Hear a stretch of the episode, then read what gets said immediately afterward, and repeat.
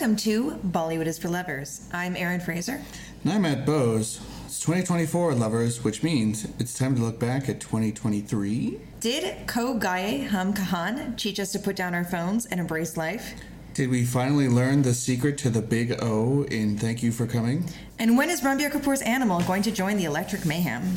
All this and more as we recap 11 notable releases from the latter half of last year. Before we begin, we would like to respectfully acknowledge that we record this podcast on Treaty 6 territory, home to First Nations and Metis people. Matt, I can't believe it. It's February, February 2024. We made it. Uh, we are back from our vacation. We went to Mexico uh, for a week. Not a lot of Hindi movies there. No, there was not a lot Not of even any damn movies on the damn plane. No, there. Well, there there were two. Um, there was Jhund, the Amitabh Bachchan film, and then there was a oh, there was like a rugby movie with Abhay Deol. But there was no TVs, though. You had to watch it on your phone. oh yeah, we didn't. Yeah, It sucked. yeah, it was cost cutting. They're no longer putting the TVs on the the back of the seats. On at least on WestJet flights, you have to like use an app. Anyways, uh, yes, we This episode is not sponsored by WestJet. we we went to Mexico uh, and got sunburnt and avoided what was some brutally cold weather back here in Edmonton. Uh, and then we, We did get a weather alert while we were there, though, that a cold front was moving in. Yeah. It was only going to be 27 degrees. yeah in Cancun. This was very charming. Uh, yes, uh, and then yeah, we took a we took a bit of a break as we got situated into the new year, uh, but we're back. Happy belated New Year to everyone! Um, we're excited to talk about the movies that we've been watching. Uh, now, because we're recording this podcast a little later than usual, uh, the Filmfare Awards have happened, uh, so we can talk uh, first about the Filmfare Awards. Now. I follow awards. I follow like North American awards quite closely. I, I love the Oscars. Um, I've never really figured out how to follow the Bollywood awards. I feel like they announce the but they all are. yeah they, they announce the the nominations and then like a week later they have the awards ceremony. Like it, it, it all seems to happen very quickly. Um, so I feel like, and I've never I've never watched any of the awards ceremonies, um, but I'm always I I think awards are, are fun. I think they're interesting. I don't necessarily put too much validity in them uh, in terms of yes, these are the best films and best performances of the year. Well, I saw who Best Actor is for this one, and I agree. I don't put validity into that either. But as a talking point, um, I enjoyed them. Now you're usually in the dark, but I guess you you know who best actor is. Yeah. Um, so so where do you where do you want to start? Start at the top. You want to start at best film? No, whatever you want. Okay, we'll Whatever start. the order is. We'll start with best film. Okay. Um, so the nominees were 12th Fail, Animal, Jawan, OMG2, Pathaan, Rocky Aur Rani Ki Prem Kahani. Pathaan? No, Animal? no. 12th fail? 12th Fail, the latest from Vidhu Vinod Chopra. Good movie. Yeah, yeah. Uh, and then Best Director. We'll talk about it later. Best Director, we have Vidhu Vinod Chopra for 12th Yeah. Fail, Amit Rai for OMG2, Atlee for Jawan, Karan Johar for Rocky Rani Ki Prem Kahani, Sandeep Reddy Vanga for Animal, Siddharth Anand for Pathaan. Chopra. Yeah, it, yeah, it also went to Vidhu Vinod Chopra. Um, yeah, which I think was a bit. It was on my radar. It was, It was- sneaks into it theaters was like on- within a couple of weeks of the end of the year. Well, I think it was October actually. Oh, okay. Yeah. Well, I'll come on to uh, streaming around then. Yes, it's it's available on Hotstar. Um, we will be talking about it this episode. Yeah, and it was on it was on my list because I heard good things, and then just kind of I feel like over the past few months the word of mouth has just really grown for for Twelfth Fail, and so I'm I'm happy to see it picking up those awards. Okay, best actor. Mm-hmm. I know this one. and you already know who is it, Matt? It's Ranbir Kapoor. For Animal, yes. Uh, He uh, he would definitely win most actor, certainly yes, yes. which is what awards often are. It's just like That's true. That's the easiest thing to point out. Like Yeah. that that man is acting. Yeah. Quite a bit. Um, yeah, he's really using those, the other ones, those method skills. Uh, he did a Ranveer Singh in Rocky Rani Ki Prem Kahani, Mm-hmm. Shah Rukh Khan in Dunki, and Shah Rukh Khan in Jawan. Not Pathaan though. no, not Pathaan. Uh, Sunny Deol in Gadar 2, and Vicky Kaushal in Sam Bahadur. Okay, so we didn't Yeah. see Sam Bahadur or Dunki. or OMG2. Um, Oh, yeah. But I would. Uh, Well, that wasn't it for Best Actor, but Gadar too. We didn't see. yeah, I don't want to watch Gadar too. Mm-hmm. Um, I would have given it to Shahrukh for Jawan. Yeah, It's a double role. yeah, or A role that Ranveer people Singh for. Rocky Aur Rani. I He haven't did a great job on the accent. Yeah, I haven't seen Vicky Kaushal in Sam Bahadur, but Vicky Kaushal's always good. Yeah, I mean, so. he's won it before. He doesn't need it right now. Yeah. Um, Best Actress. Do you know who it is as well? Okay. I only knew Best Actor. The nom the nominees are Alia Bhatt for Rocky Rani Ki Prem Kahani, Bhumi Pednekar for Thank You for Coming, Deepika Padukone for Pathaan, Kiara Advani for Satyaprem Ki Katha, Rani Mukherjee for Mrs. Chatterjee versus Norway, Oh, I do know this and one. Taapsee Pannu for Dunki. It's Brandy Mukherjee, right? No, Is it Alia Bhatt? it's Alia Bhatt. Good. Yeah, yeah. Certainly, Between wa- those two movies, yeah. certainly well deserved. But like, what an amazing night for the for that couple. Like, Yeah. win Best Actor and Best Actress. Um, I'll quickly jump to the the And it definitely wasn't for Brahmastra last year, so Yeah. now they can get something. Yeah, I'll quickly jump to the Critics Award. I'll quickly jump to the Critics Awards. Best film here went to Joram, beating out 12th Fail, Bheed, Faraz, Sam Bahadur, Three of Us. Indeed, hey? Yeah, and um, Zwigato, which I would really like to see that. It's stuck on like the Jio Cinema app, so we haven't been able to. That sounds like a food delivery app. Th- yeah, yes, that's what, that's, Oh, that's what it's about? It's about a delivery Oh, okay, yeah. yeah. yeah, Best actor went to Vikrant Massey for 12th Fail, beating Okay, out. Abhishek Bachchan for Ghoomer, Jaideep Ahlawat for Three of Us, Manoj Bajpayee for Joram, Pankaj Tripathi for OMG2, Rajkumar Rao for Bheed, and Vicky Kaushal for Sam Bahadur. Hmm. And this this is where Rani Mukherjee won Best Actress. So The critics? Best Actress Critics was split between Rani Mukherjee for Mrs. Chatterjee versus Norway and Shefali Shah for Three of Us. Okay, we haven't seen that one. Yeah. But it's available on Netflix if you want to catch up with it. I guess this is another scenario where it's the most acting. Yeah. I, I did not Yeah. love Mrs. Shadow Chatterjee versus Norway. Yeah. Um, Yeah. yeah. So they they beat out um, Deepti Naval for Goldfish, uh, Fatima Sana Shaikh for Dhak Dhak, Saiyami Kher for Ghoomer, um, and Shahana Goswami for Zwigato. So yeah, not a lot of not a lot of films on that we saw, unfortunately. Um, but jumping up to the regular awards or the, the popular awards um, for Best Supporting Actor, we have Aditya Rawal for Faraz, Anil Kapoor for Animal, Bobby Deol for Animal, Emran Hashmi for Tiger 3, Tota Roy Chowdhury for Rocky Aur Rani Ki Prem Kahani, or Vicky Kaushal for Dunki. Given his propensity for winning these in the past, I'm going to say Vicky Kaushal for Dunki. It's Vicky Kaushal, yeah. yeah. Uh, Haven't seen it, but not surprised. Who doesn't love Vicky Kaushal? I mean, but I, okay, the, the one nomination I would have given here, it to Bobby Deol actually because he was actually quite good in his weird Oh, role. The one nomination here that like really excites me is Emran Hashmi for Tiger 3. We will get to it. I've never been as impressed with an Emran Hashmi performance as I have with his performance in Tiger 3. His hair performed A movie that otherwise. I didn't particularly like, but he's a really good villain in it. Yeah, like I was really happy to see that. Mm-hmm. Uh, Best Supporting Actress, Jaya Bachchan for Rocky Aur Rani Ki Prem Kahani. Her. Ratna Pathak for Dhak Dhak, Shabana Azmi for Ghoomer, Shabana Azmi for Rocky Aur Rani Ki Right, I Prem think I knew that Kahani, one, yeah. Tripti Dimri for Animal. That like that shocks me. Tripty, She's the character who with the Sure. heart transplant. Right? Okay, she's in. Yeah, who shows 20 up for sorry, who shows up for the heart transplant. Yeah, it's like it's a blink and you miss it role. Um, Yami Gautam for OMG two. She didn't even lick the boot. Like, if you're going to give it to someone for having to do something, at least you know make her do something. Uh, I believe this goes to Shabana Azmi. Yes, for Rocky Arani, Ki Prem Kahani. I would say Yeah. Jaya Bachchan though. She basically ruled that movie. She did, Shabana yeah. Azmi was good, but uh, hers is a more understated role. Yeah. So best story was split between OMG two and Joram. Screenplay went to Twelfth Fail. Dialogue to Rocky Aur Rani Ki Prem Kahani. Yeah, good dialogue. Um, good, good like dialect. Yes.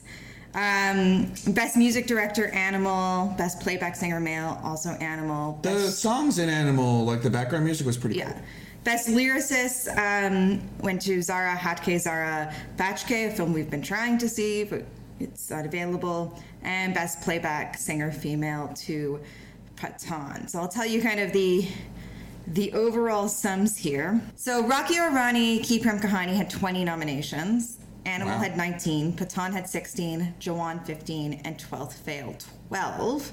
That's funny. Yeah. That's funny that, uh, yeah. Uh, so the most awards, do you have a guess? 12 fail. No, most awards went to Animal with six. 12th fail got five. Rocky Aur Rani, Pre- Ki Prem Kahani, four. Sam Bahadur, three. And Jawan and three of us got two. So, anything you want to say about 2023? So, this is our year end review. We also do a mid year review. So, we're just going to be discussing films that we saw between July and December.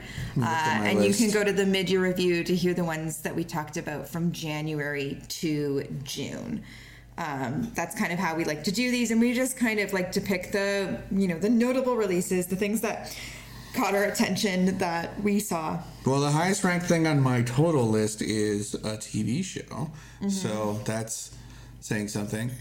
what is it Jubilee. oh jubilee yes jubilee was actually. For my Indian stuff. yeah That's the highest ranking thing. Mm-hmm. I would say that people who finance films must be pretty happy this year. But I also saw a lot of very bad Hindi films. I would say more than normal. So it's kind of like tent poles did well.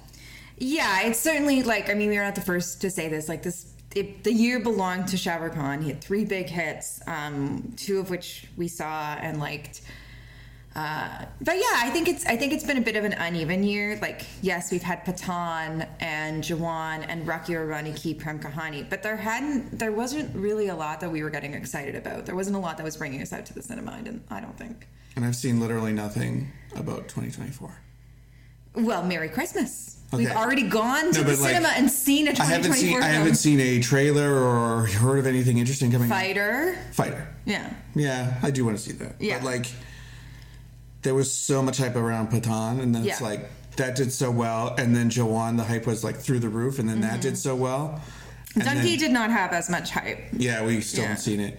Um, but then like Gadar 2 did so well and then Animal like Mm-hmm. Yeah. It's like a crazy list of movies very broy movie. Yeah, that's what I was gonna say. It's a very masculine. The highs are very masculine. I guess we could look at also Well, there's been the a lot of- highest grossing. There's been a lot of like really female fronted films uh, that did well in the in the past uh, few years. Yeah, I mean, I'd say Rocky Aur Rani. Like that's that's a Yeah. that's a that's a fair gender split. So You know what I think people learned? What? People saw uh, Triple R and thought masculine action that'll do well. Well, and also Shah Rukh Khan returned. And Shah Rukh Khan Yeah. came back, but like Yeah. he's in two big budget action movies and then like uh, Rajkumar Hirani film. So So looking at um, highest grossing for 2023, Jawan and Pathaan, number one and number two. yeah, Animals number three, Gadar two is number four. Um, and yes, I think I think when we do get around to watching Gadar two, we'll, we'll watch both of them, so we're not just watching the sequel. Dunki number five. So there's your Shah Rukh Khans. Tiger three number six. Rocky Aur Rani Prem Kahani.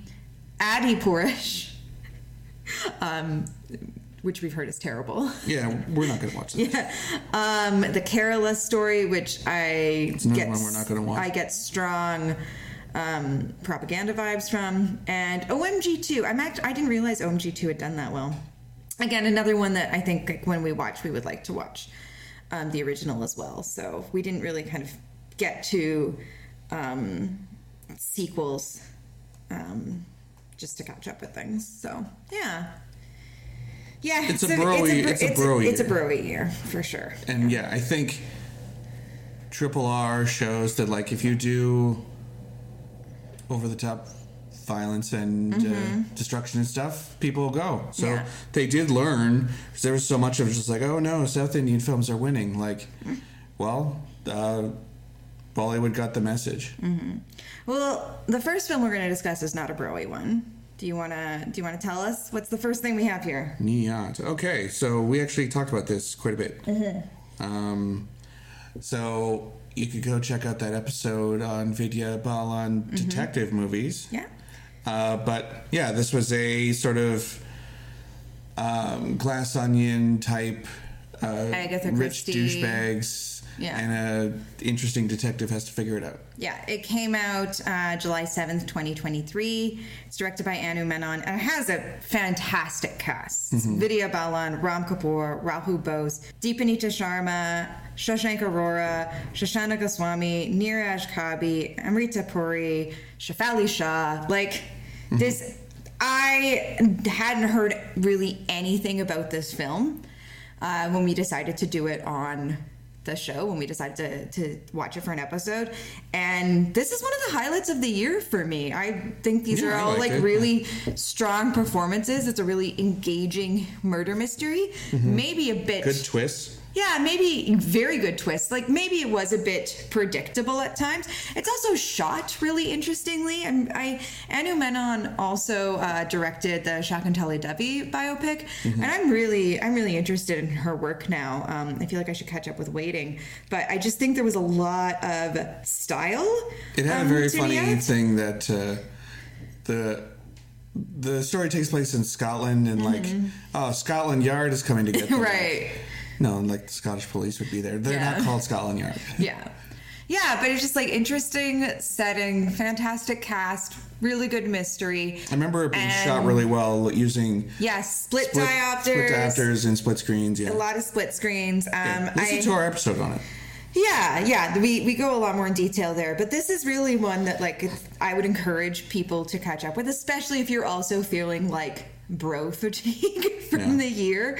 Um, Vidya Balan gives a like fantastic performance at the center of this. It's really She's quiet. It's She's kind of, very uh, quiet. It takes her a while Yeah. to understand It's what's going on. Like the exact opposite of what she does in Shakuntala Devi. yeah. she does very little math. Um, yeah. Although she does do some math. But yeah, I I loved it. Um, so yeah, I encourage people to catch up with that one. Uh, and then we have one of the big ones, Rocky Aur Rani Ki Prem Kahani, Karan Johar's return to the big screen. Did we talk about this? Yes, we Okay, did. good, we did an I don't remember episode. it well enough. Yeah, we talked to Manish, didn't we? Yeah, we did an episode um, with our good friend Manish. Uh, this came out at the end of July, July 28th.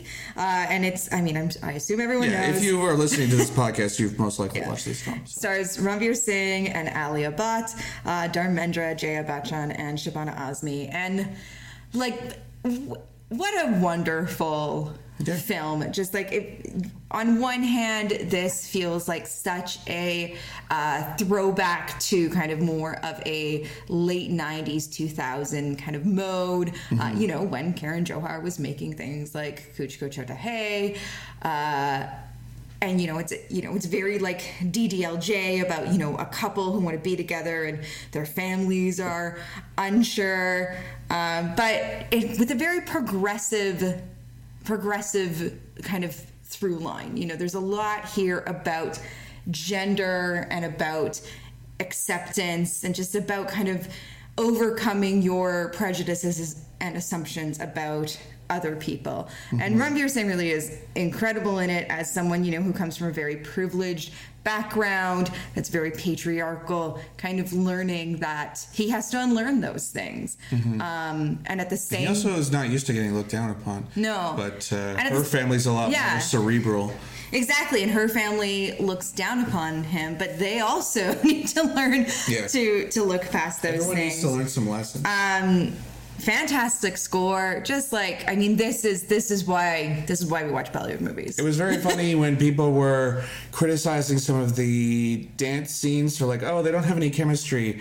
And then you find out later, like, oh, she's just imagining him walking around. Right, The reason why there's no chemistry is that they're broken up at this time. Yeah. So, like, maybe don't watch the uh, dance scenes ahead of time and get mad. or yeah, you or you just you can't entirely make assumptions about like how it fits in because it's based on the story. Like the that's something about Karan Johar is they always the song sequences are usually like part of the Yeah. story. And there was a lot of criticism of like what Jhumka ahead of time, you know, remaking uh, another classic song, and then I think when it came out, everyone loved it. So yeah, This is why you should never make a decision before actually watching something. uh, yeah, it's. I mean, again, like I say, like this is why this this is why we watch Bollywood movies. It's it's for it's for big romantic swings like this movie that I think also you know uh, gave a lot of food for thought. You know, Yeah. Um, I've I've heard that it didn't do as well in India as Mm. hoped, more of a NRI slash diaspora film. But like it did gangbusters here. Oh yeah, we saw it on like a Tuesday, and the the theater was full. Like the theater was sold out on a Tuesday. And it was it, it ran for quite a few weeks too, Yeah. as I recall. So What's next, Matt? uh, next is Jawan, which I had to look up to see if we talked about, but we haven't. No, we haven't. Uh, and I really like this movie. Yeah. I think I liked it better than you. Yes. Uh, so this was Atlee, South Indian director, Mm-hmm. his Hindi film debut. It features Shah Rukh Khan in a dual role. Spoilers. Yeah, well, it's what it says on Wikipedia. I think you know pretty early on it's a dual role. Yeah, I don't think it's a huge surprise. Um, and it also features Nayanthara, uh, Priyamani, Sanya Malhotra, um, and Vijay Sethupathi as the villain, Deepika Padukone as Rukh's mom. yes, I think so. Yeah. Yeah. Um, and again, if you listen to this podcast, you've seen this film, but uh, um, definitely. Yeah. Um, Came out early September. Shah Rukh plays a guy who is trying to enact social change in India with his all girl hit squad. uh, we missed the first couple minutes of the movie, so like the kind of. Um, yeah. The kind of like fable about the guy who falls from Earth and then the villagers bring him back and then another country Yeah. attacks. Like we, we missed a little bit of that, but we understood by the end. We caught the tail end of it. I for some reason the theater didn't show any trailers, so we were coming in like just like five minutes late, and there were no trailers. So the movie was like already going. Yeah. Um, I, I mean, I loved it. It's Yeah. it's definitely. Uh, I think a lot of people learn the di- difference between masala and mass filmmaking because this is, unlike, well, Pathan's more of an action film, but unlike some other ones where it's kind of, oh, let's do four quadrant. This is all action all Yeah. the time, and oh, it's romance time. This is the most romance that's ever happened. Yeah, it cuts out kind of all of the connective tissue. And it's already And three hours long. Yeah, so and you're just getting like, yeah, like scene after scene after scene. Like the the thing is is on like tracks and going really really fast. yeah. yeah, Uh, there's no is- moment to breathe. Between this and Pathan, I'm absolutely certain that Shah Rukh Khan has played Metal Gear Solid just because of certain stylistic choices in both of those films and story choices. Like, if he's attracted to that, he is aware of, like, Yeah. Solid Snake, Big Boss, etc. That's the sort of stuff he's into. Um, yeah, I thought this ruled. Uh, I liked it better than Pathan. See, Um, I'm the opposite. I preferred Pathaan. Um, because I think it just it has more moments where you can breathe. I mean, I like both of them a lot. Yeah, whereas Jawan I found a bit exhausting. I really like the dance number in the women's prison. I really like the Mm-hmm. whole concept of the women's prison. Um, I like the backstories of uh, kind of like his his female hit squad. Could have used more of those, but again, the movie's already three hours long. Yeah, I would I would have liked some of those fleshed out. I think I That's just what we felt, talked to Sunny Singh about. She said that Yeah. she felt like there's got to be deleted scenes of all of their backstories. Yeah, yeah, I, and I don't know. Like this is on streaming now. I don't know if like there's an extended cut like there was with Pathaan, although that was just like two minutes. Maybe one of their dads got killed by a voting machine, and that's why. oh, spoiler, I guess. But you've seen it. Yeah, you, Yeah. You, you've obviously seen it. This is an incredibly popular film. Yeah, and I I liked it, and um, but I didn't love it. You Hmm. know, it just was was a little much for me at times. It did Um, kind but of- Shah Rukh Khan is f- fantastic. It Like, did kind of have some interesting comic book touches that were not explained, like the Mm-hmm. guy with the breathing apparatus and the hyena on a chain Yeah. at the auction for guns that Vijay Sethupathi's doing, and then like Sethupathi's got like a little person helping him as a sidekick, and it's just kind of like Batman villain type stuff that has not really gone into. Yeah. we all learned a lot about semi-automatic rifles, I think. yes. Yeah, so like it was fun, but I don't think it's one that I'm going to return to. I I felt very tired by the end of it, um, and I didn't I didn't think the that the love story worked all that much. Like I think all the revenge stuff and the action is really compelling, but the like love story that he has. Um, I just I didn't care about that. I mean, you don't often see romantic partners in a Hindi film get into fistfights as much as they did in this. Mm-hmm. So that's kind of fun. And he had like a Phantom of the Opera mask on. How do you not like that? no, I liked it. I just like I just didn't love it. What do you want me to say? Yeah. Uh, We're the last people to possibly review this film. we got to like five months after it came out, and we're like, ah, it was pretty good. Everyone else has spoken about it ad nauseum. Well, that's also one of the challenges of doing these episodes every year. Mm-hmm. Uh, next, we have Jaane Jaan, another film that we featured in an episode. This came out on Netflix on September 21st. I was really excited about this because I've read the novel, The Devotion of Suspect X, uh, that the film is um, an adaptation of. Mm-hmm. And as soon as I heard the casting for this film, I thought it was absolutely perfect. So, has Kareena Kapoor Khan, Jaideep Ahlawat, and Vijay Varma. I will say all three of those performances met my expectations. Yeah. Um, I was a little disappointed in the film. It's directed by Sujoy Ghosh. Um, who I don't think has ever really, at least from what we've seen, um, kind of reached the highs of Kahani. Um, though from what we've seen, this is the this is the closest he's gotten. Um, I did kind of think, you know, like I'm going into this already knowing the story and the plot and having a bit of kind of preconceived notions. And I did kind of feel like at times it bungles um, the mystery and the reveal a bit. But the performances are just so strong. Kareena Kapoor Khan plays a woman, um, a single mom. Her and her daughter accidentally kill her ex husband Whoopsie doodle. played by Saurabh Sachdeva, and her neighbor, Jaideep Ahlawat, uh, who's a very lonely and depressed math teacher, uh, helps her cover up the murder. And they kind of have to keep the lie going uh, once Vijay Varma, who plays a cop, comes to town investigating uh, the disappearance of Kareena Kapoor Khan's ex husband. Uh, and so the like Japanese mysteries, I've I've been reading.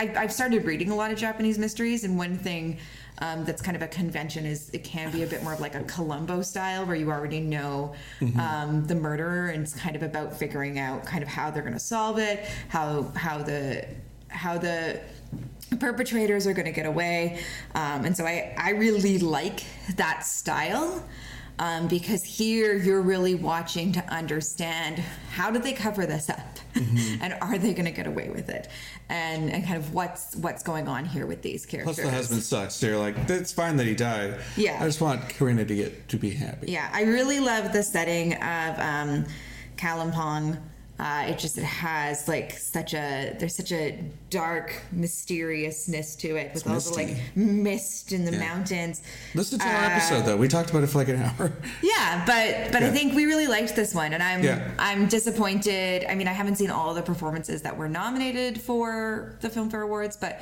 um, and maybe maybe Jaane Jaan doesn't count because it was a streaming release, but. I do think that like Kareena Kapoor Khan is giving a like a really fantastic performance, and I mean they're all good. great as uh, supporting too. Yeah, they're all good, but I think like she's giving there's a subtlety to her performance that I think that I don't think she's really known for, you know, because she's known for poo, um, and you know she's kind of known for her more like diva personalities, but Yeah. she's she's really there's a really this is a really subtle performance that I found really engaging. It's close to that one with Saif Ali Khan where he's a terrorist. Yeah, Whatever that one was. called. Kurban? Carbon, yeah. yeah. Yeah. All right, Matt, we have one more before interval. Look at us. And this is the fastest one we've ever done. uh, okay, Khufiya. Because you just keep telling people to go listen to the episodes where we've discussed Well, yeah, things. and then this one we haven't spoken Yeah. about. So this one we just watched a couple days ago. Mm-hmm. Khufiya, which means secret. This is produced and directed by another one of our guys, Vishal Bhardwaj. Mm-hmm. Uh, it stars Tabu Ali Fazal and Wamiqa Gabbi. Who uh, she's also in Jubilee. That's where we first saw her. She's I love her. I can't wait to see her in more things. She made Um, her debut in Jab We Met. What was she, five years old? I don't know.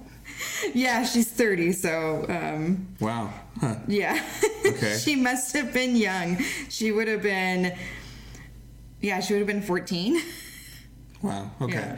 Anyway, uh, so this is a spy movie. Uh, Tabu plays a kind of, uh, I don't know, she's sort of like Smiley in the John Le Carre novels, like a mid-level spy person who like runs agents. Yeah. And uh, the movie starts with a young woman going into a party in Bangladesh and trying to take out this uh, guy. Um, this is also in about 2004. Mm-hmm. Yeah. So it's, um, yeah, war on terror time. Yeah.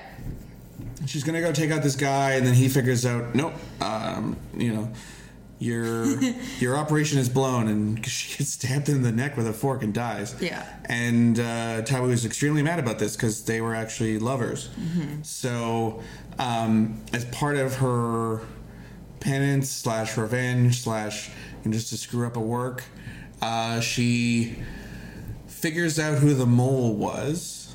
Um, it's not a huge surprise. It's Ali Fazal. Yeah, I know. Um, who I thought was pretty good in this. I, I didn't always love him in Mirzapur, but he was pretty good in this. I think the central He's good as like a snivelly worm. the central Yeah. three performances in this film in this film are excellent. Yeah, so she figures out that Ali Fazal's the um, the guy who gave up the information, and that's why her agent got Mm-hmm. killed. So they start surveilling him, and uh, there's some secrets that his wife is privy to. And I don't want to get too much into it more because Yeah. Mm-hmm. there's quite a bit of stuff that happens. Uh, it eventually ends up in North America, which I think we'll joke about in a minute here. but um, yeah, it's Tabu and uh, um, Wamiqa Gabbi are kind of the main 2 Mm-hmm. and them reconciling the secret world and getting revenge. Basically, it's a revenge movie. Yeah. And Tabu is also like ultimately it becomes about Tabu's own secret of of her sexuality Mm-hmm. and that she's she's not necessarily being open uh, with her son. Atul Kulkarni plays her husband. Yeah. and uh, he's always kind of disappointed that he's not coming to that she's not coming to her son's plays and stuff. And that's usually I- that's usually the woman's job in these movies. So it's kind of nice that it's the other way around. Which are explicitly Shakespeare. Yeah, Uh, her son is performing Julius Caesar. Her son is Vishal Bhardwaj. and so and like he has like Shakespeare pictures like up in his Yeah. room. Like like a teenager would. I love it. I love Vishal Bhardwaj's commitment to They even call it Operation. Brutus too. Yes, uh, they do. yeah. Um, I, I, I, this I think was uh was one of the the weaker films I've seen from Vishal Bhardwaj. I've seen most of them at this point. Let's see. I'll pull up his list. Um, I think there's only one we haven't seen, like a children's horror film that I've looked for and have not been able to track down. so Khufiya. We didn't watch Charlie Chopra, but that was a TV show. Yeah. Uh, Fursat is a short. Um, Modern Love Mumbai would just be a TV thing. yeah. Uh, Pataakha we watched. Mm-hmm. Rangoon we watched. Uh, Haider we watched. Matru Ki Makbul. Bijlee Ka Mandola. Haven't seen that. Yeah, we haven't seen that. Sekumaf we watched. Comedy Yeah. we watched. Uh, Blood Brothers is a short film about HIV/AIDS. Okay, we haven't seen that. Uh, Omkara we watched. Blue Umbrella is another. Yeah, haven't seen that one. Oh, it's a Ruskin Bond uh, Yeah. novel. Interesting. Uh, Maqbool we obviously watched, and Makdee is his first one. Makdee is the like kids horror movie that I've been trying to track down. Yeah, that sounds cool. Um, so yeah, I, I, I agree. This is probably uh, out of the we're missing two there, but out of the Three. ones we've seen, Yeah.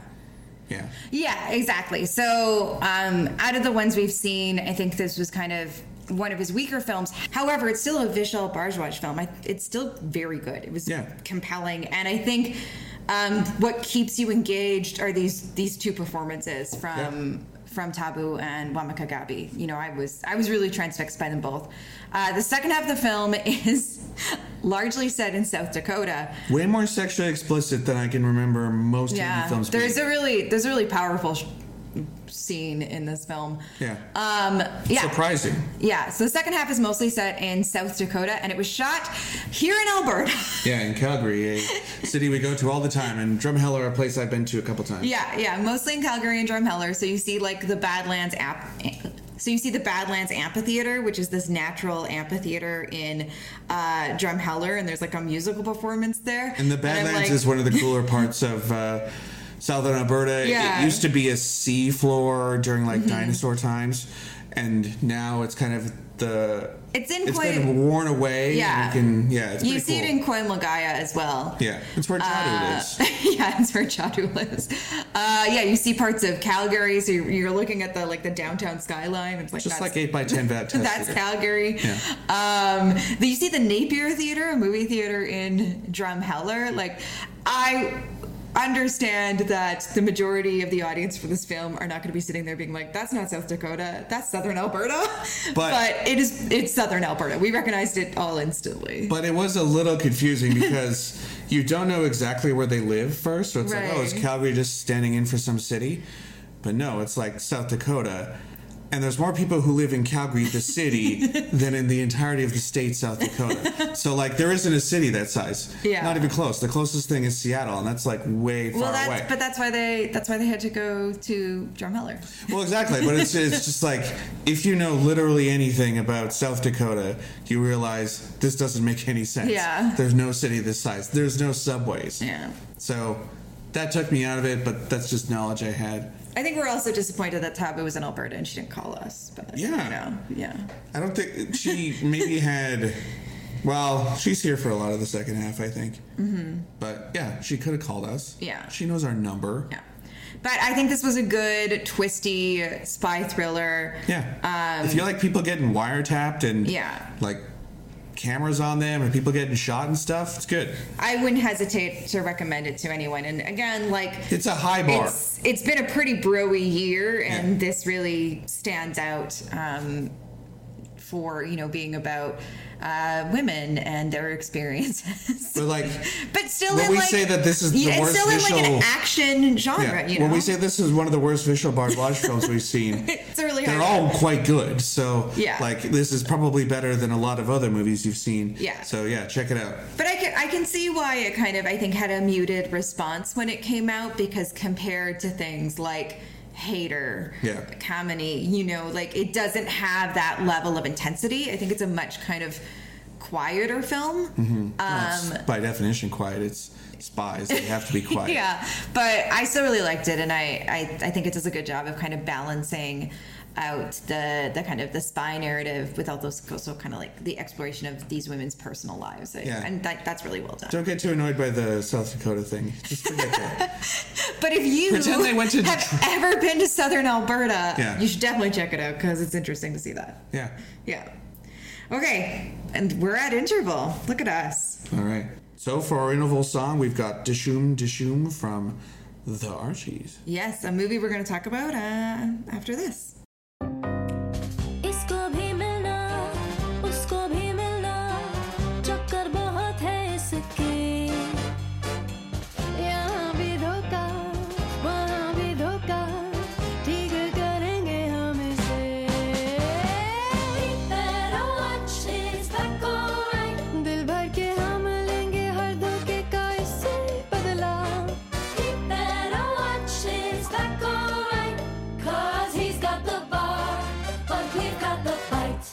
So that was Dishoom Dishoom from the Archies. Oh, you get this. one. Next, This is you. next we have I have. would feel, you know, this this one's for the ladies. Yes, this this is definitely a film for the ladies. Um, so next we have "Thank You for Coming," uh, which came out in early October, and I am really frustrated. Talk about a twist ending for this film. I'm really frustrated with uh, the release of this film in Canada. So it premiered at TIFF in September. Anil And- Kapoor was in the country. Yes, Anil Kapoor was in the country. He did press for this film. He was giving interviews. He was on Q. Like, Yeah.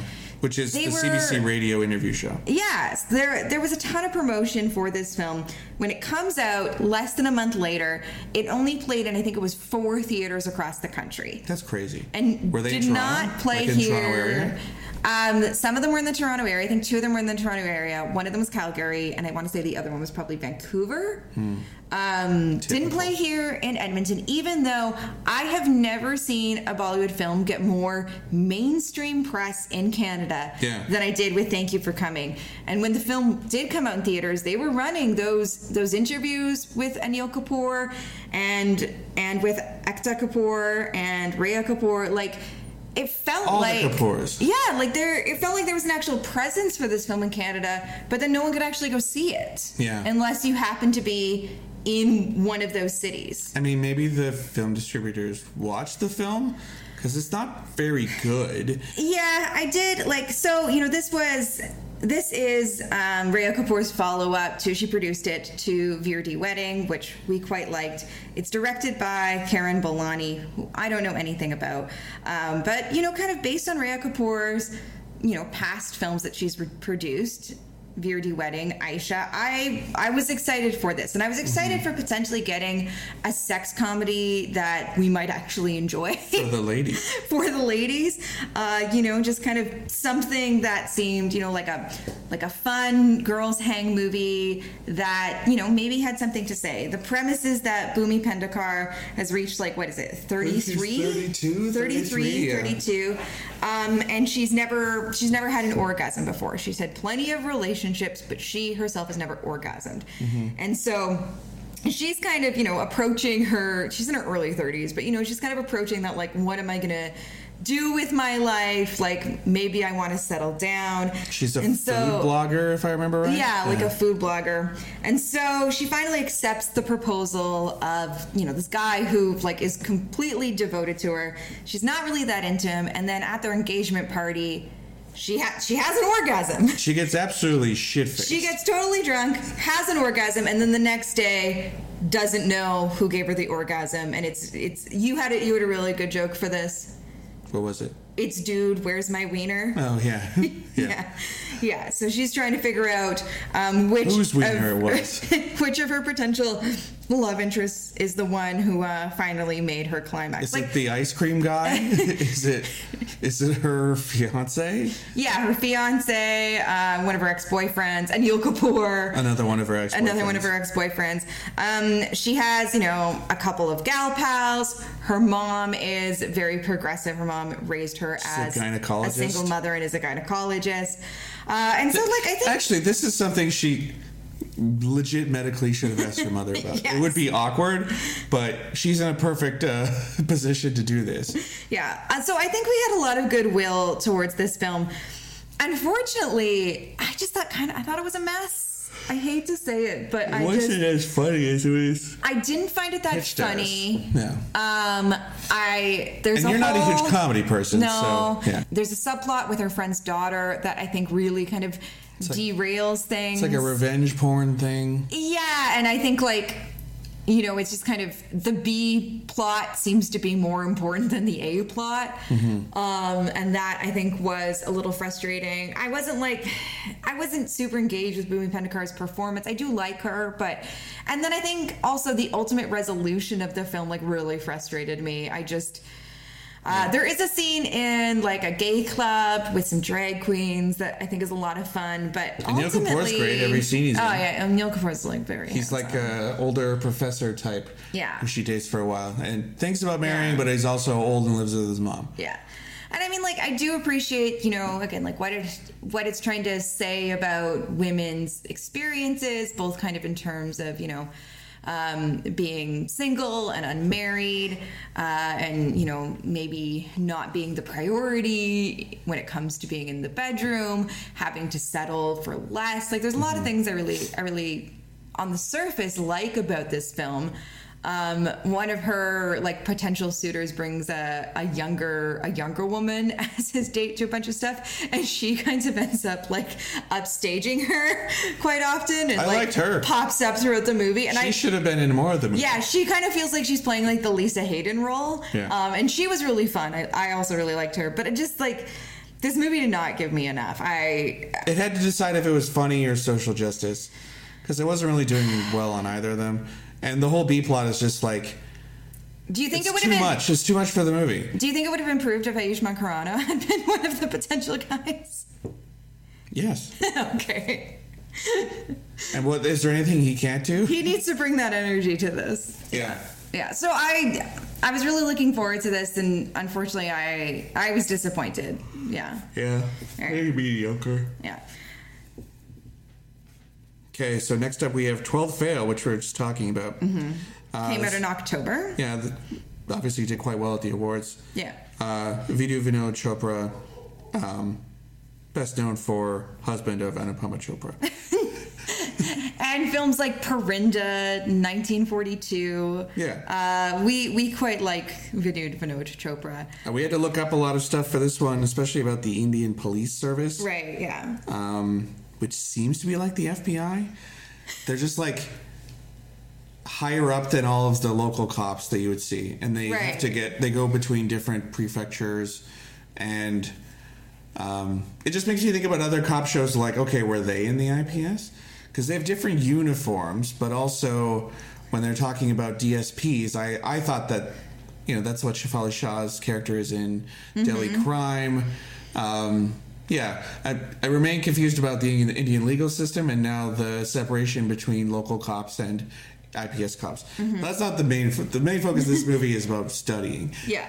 Uh, so this is a biography, a biographical film about a guy named Manoj Kumar Sh- Sharma, who is just incredibly poor growing Yeah. up. Uh, he's played by Vikrant Massey. Uh, the film also features Medha Shankr, Anand V. Joshi, Anshuman Pushkar, and Priyanshu Chatterjee.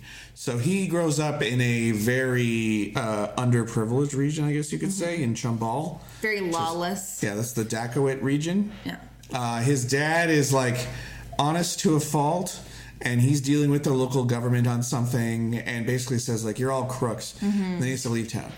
Yeah. Uh, and um, Manoj uh, wants to become a normal cop Yeah. because the normal cop in town uh, helps him out of a jam where uh, he was about to get arrested for running an illegal car, like a Rickshaw, rickshaw. yeah. Yeah. Um, and was going to get, get kind of just thrown away on tr- corrupt charges. But he says, like, he basically follows this guy as an example. Like, Mm-hmm. you know, just try to do the right thing and you'll be okay. So he really wants to be this kind of police officer. Yeah. Yeah, he goes to Gwalior to study to be this. Uh, immediately gets robbed by a lady on the bus, loses all of his uh, his possessions. Yeah. So he basically gets adopted by this guy named Pritam Pandey, who says like, "Oh, you don't want to be a local cop. You want to be an ISP. Yeah. Those are like the big dogs." He's also narrating the film. He's the narrator Yeah. too, and this guy is not above like kind of cheating and like going around trying to, um, you know, not cheat on tests, but is not like absolutely incorruptible like Manoj Kumar.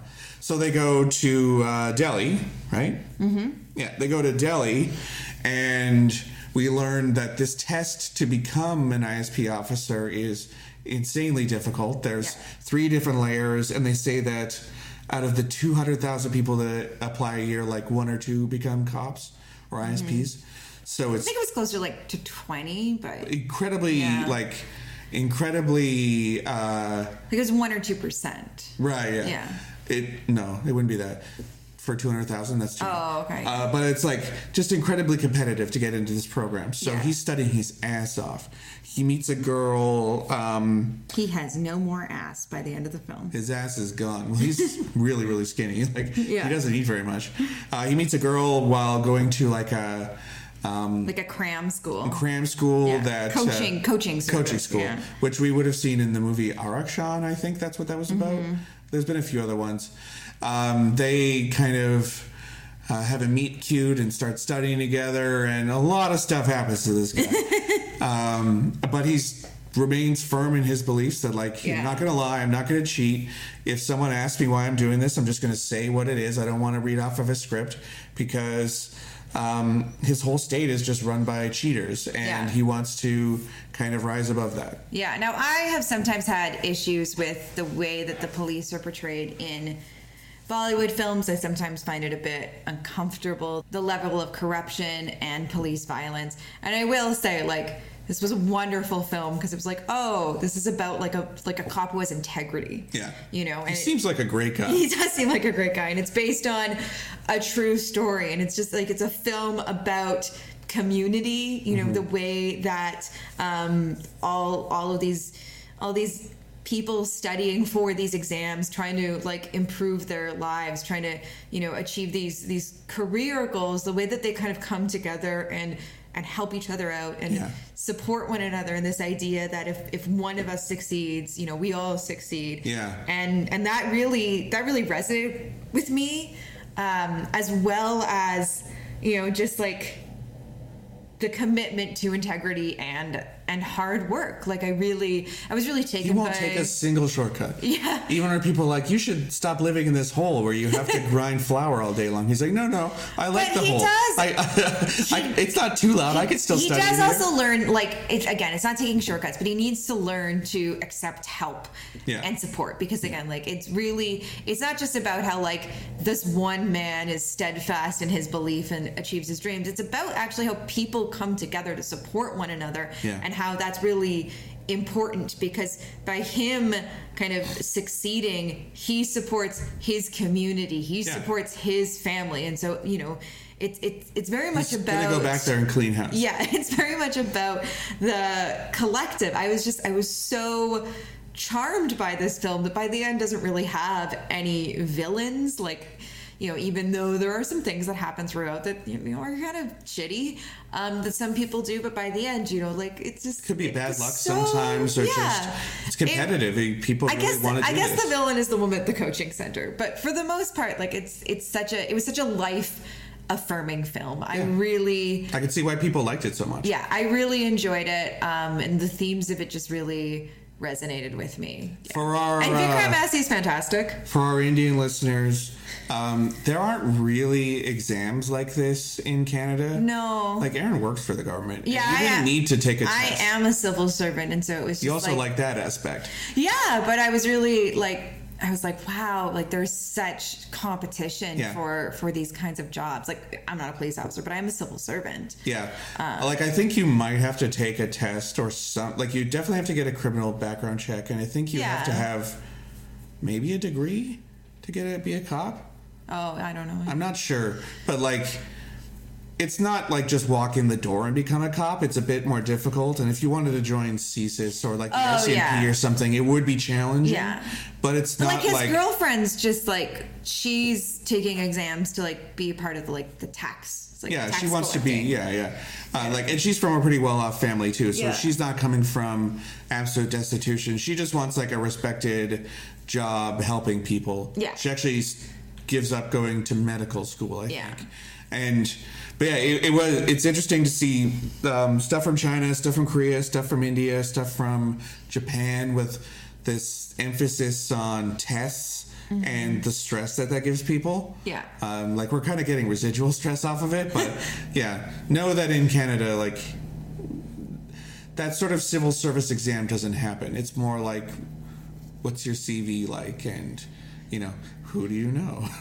yeah, unfortunately. There's a bit of that, but like that sort of exam is really interesting. We don't have anything like that. Yeah, yeah. I just, I also think um, Vidhu Vinod Chopra's directing is fantastic. He It was a little using- annoying at first Well, he, yeah, he's using a lot of kind of drone work and handheld. and handheld. Um, I yeah, I think at first it took us a while. Also, the the picture quality on on Hotstar wasn't amazing at first. It took a while to clear up. yeah. Um, but yeah, I, I, I found it. I don't know. It's just like it. It just certainly looked different, um, and and I think was really compelling. Um, the also the like set design, like these these like They this little well like lived in. tea shop. Yeah. Yeah. this little tea shop they're always studying at. Like The this- Restart It had just had such. Uh, tactility to it, yeah. I really like this movie. Highly. Massey, uh, he has this look on his face the whole time that like you could tell it's that he's a little sheltered. Yeah, But he's also just kind of believing that anyone he talks to is probably a good person. And it's actually sort of rare to meet someone like yeah. that. Yeah, he has so much trust. yeah. And like, I wouldn't say he gets corrupted by the big bad city, but like, No. he certainly has to learn a little bit in addition to the tons of tests and things he takes. Like, he has to learn what, um, like, not everything works like in your village. Yeah. And I'm glad. Uh, I'm glad that it ended up with the the best film award over uh, our next film, Matt. Oh, boy. Animal. No, not that animal. Tiger.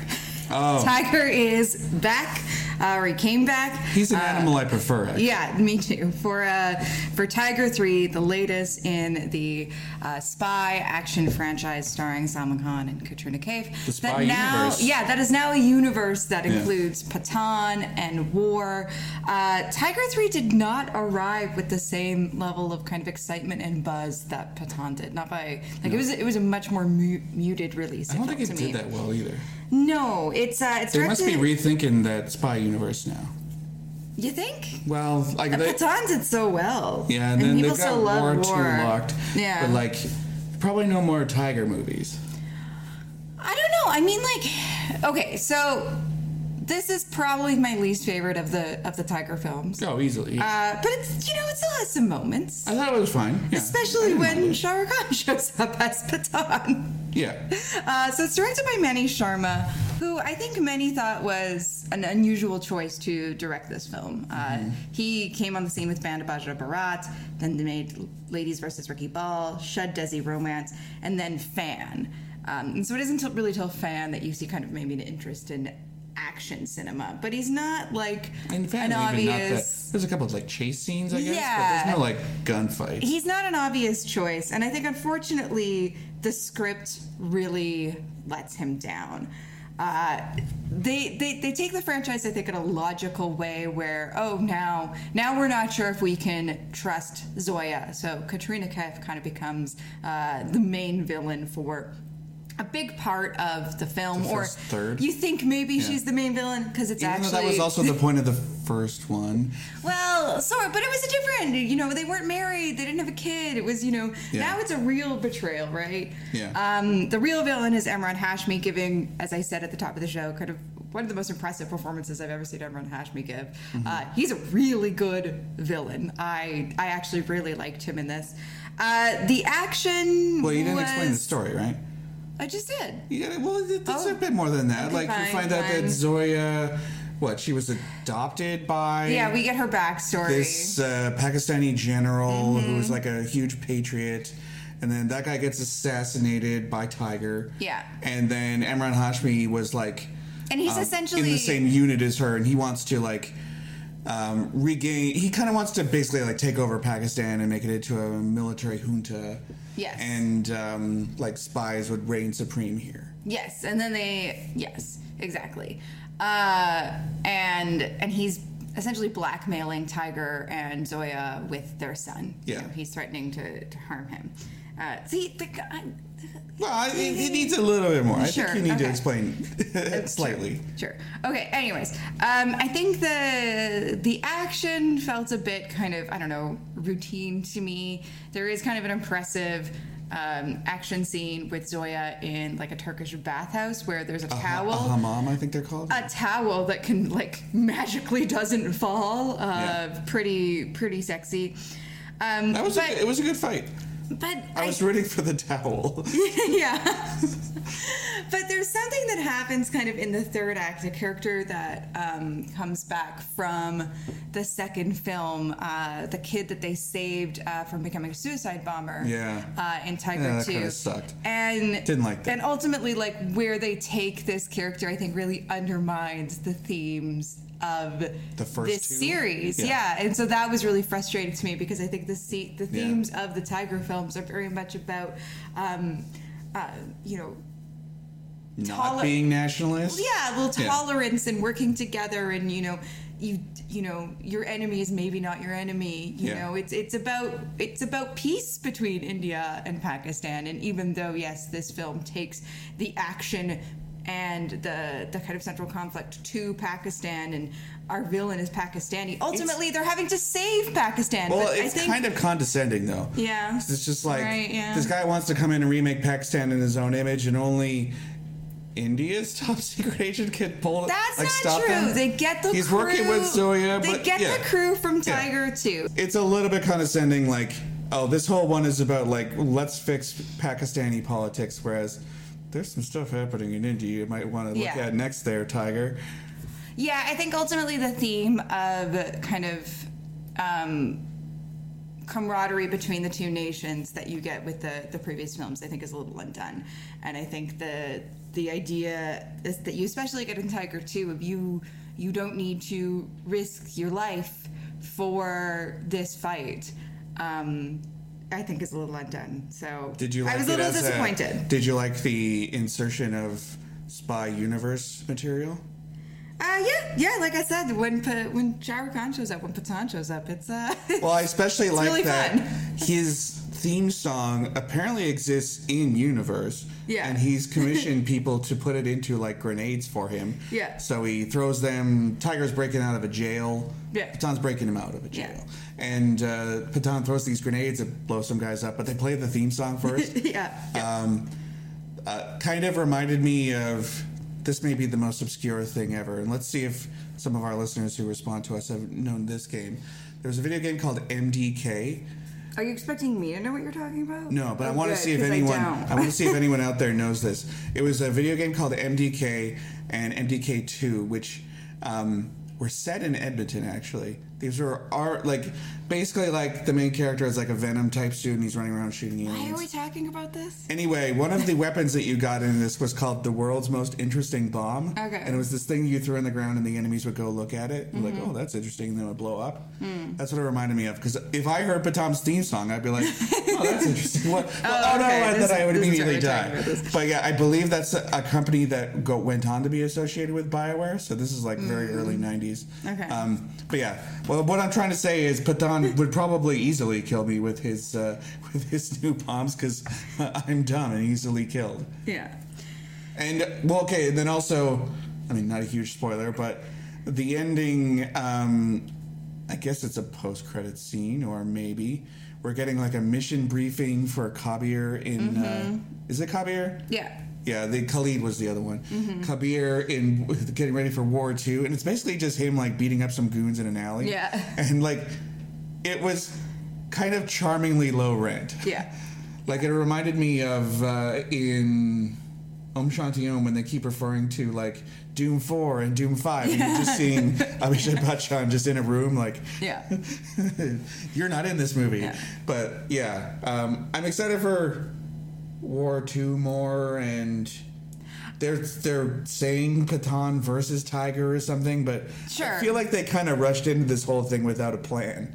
Oh, you think? you think that they didn't I'm just starting to- retroactively decide to I'm tie starting these maybe things to think that this wasn't the most uh, well thought out cinematic universe. I mean, the film still came in as you know the sixth highest grossing Bollywood film of the year. So I it, had a good time watching It it. did well. Yeah. But I think you know it, it came out in November. We saw it in theaters, and when I think back on it, it is kind of it's a bit forgettable compared to the other four films in the franchise. Mm-hmm. Uh, you know, like some of the fight scenes I certainly remember, but the overall kind of and Emraan Hashmi, but overall, like I think I would rank this uh, at the bottom of the spy universe. Okay, so then what's your franchise. ranking? So I guess like I guess I would probably go War. I really love War.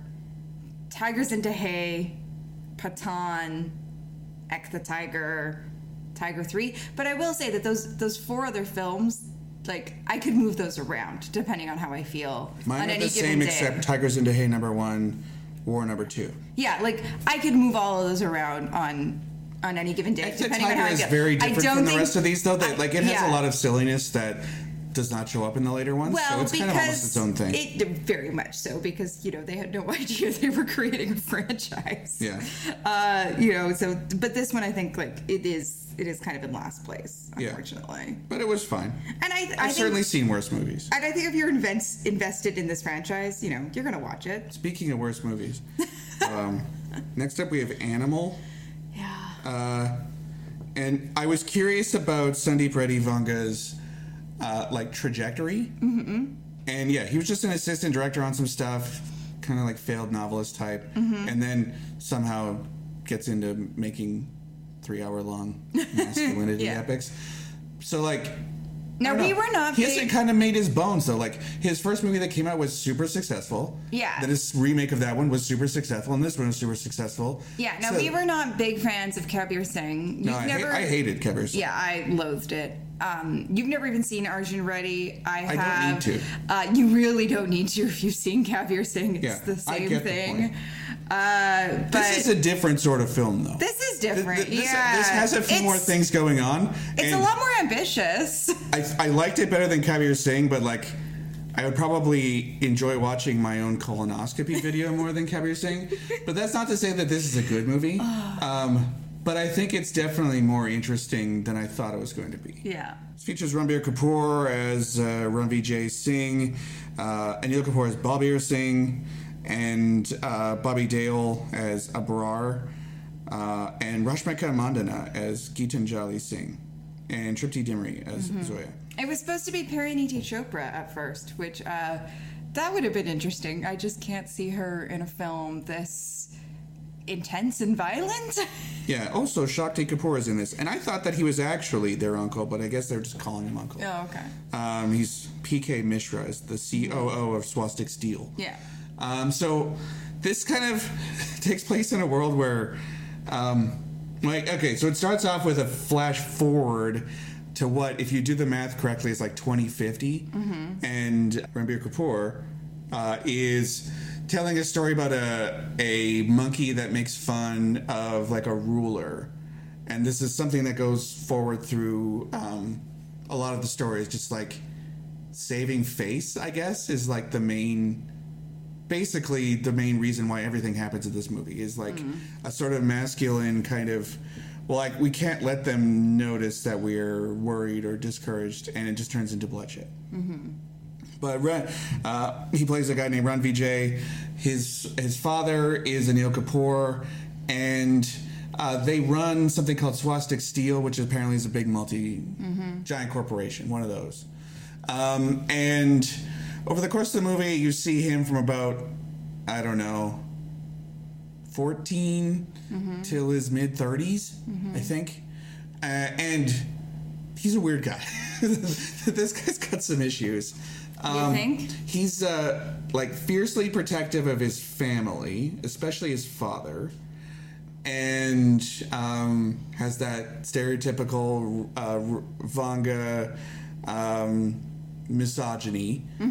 Um, Even though he thinks he's, uh, you know, protecting his sisters and yeah. all this stuff. This yeah. is a type we've seen before. Like, this guy's not usually the main character in a movie, apart from Reddy Vanga films, but like someone who's like overly protective of his sister and also like really entitled. enti- well entitled, yeah, entitled rich guy, which is Yeah. um, Ranbir Kapoor's bread and butter. He could do this in his sleep, um, but like also taking slights very badly and wanting to show off machismo.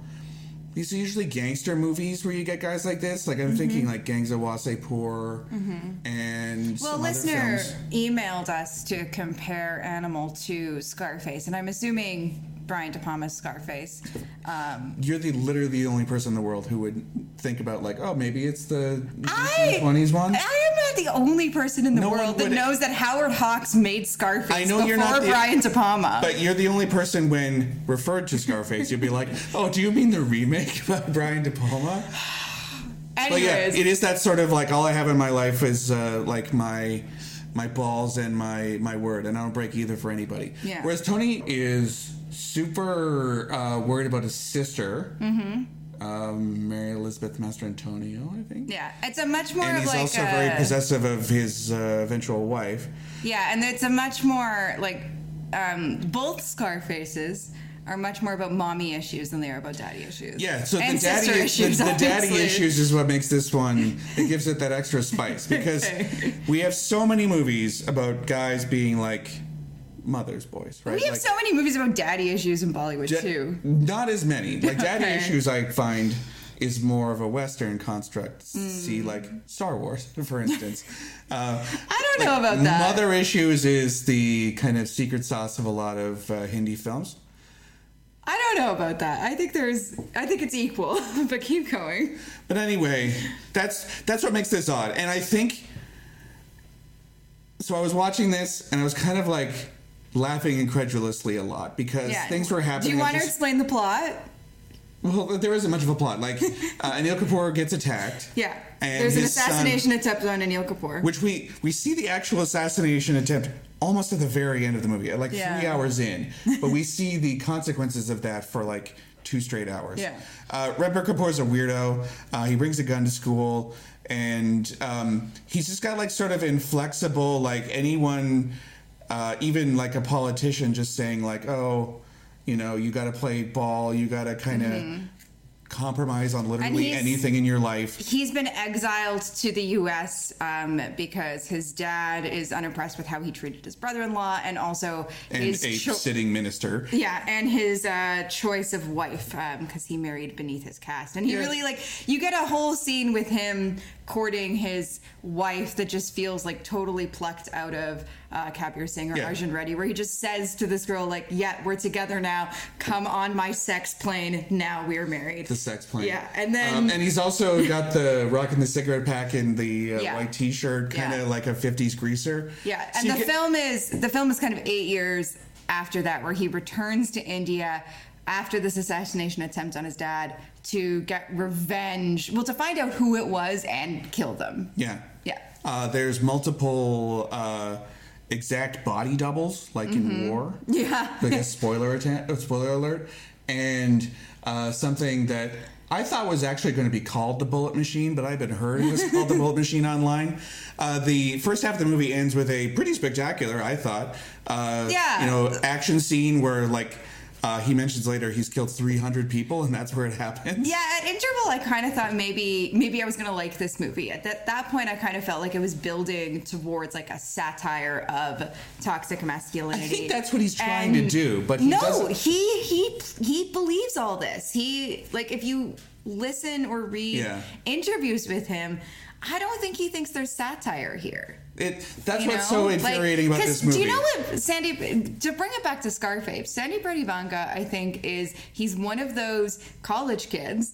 Uh, or university kids with the Scarface poster on their wall and has no idea that like Oliver Stone and Brian De Palma were making satire. He's taken Yeah. it at face value. The American And dream. I do think while there's moments in this film that again start to that and that big fight scene where um, there seems to be like diegetic singing, like every like it's a Well, very yeah, that's kind of the sort of um, one of the more debated things I've seen online. Yeah, it's it's a really interesting fight scene um, that leads up to interval. It's very violent, but it just like it It's has not as violent as I thought, though. Like lots of Yeah. bodies dropping, but like not the sort of up close personal violence I was expecting. That comes later in the second half. Yeah. Like that, like it has more of a like wannabe John Wick over the top kind Yeah. of sensibility, and it, the way that it works in like the music is really interesting. music was good. Yeah, I'll like say that. Un- unapologetically good music. Yeah, like that, and that's largely. And that's largely where it like won a lot of those Filmfare awards. Yeah. Um, that's really exciting. But then the second half of this film just Yeah. like it keeps It gets stupid. Oh, it's such a grind. It gets even more ridiculous, more stupid, and the violence just starts to become really, really distasteful. And I, I did find it misogynist. Um, and yeah, by the end of it, and it keeps going through the credits and then Yeah. announces a sequel. Like I, I don't know why people are invested. Which I had in heard, or I think maybe you told me it was called Animal Kingdom.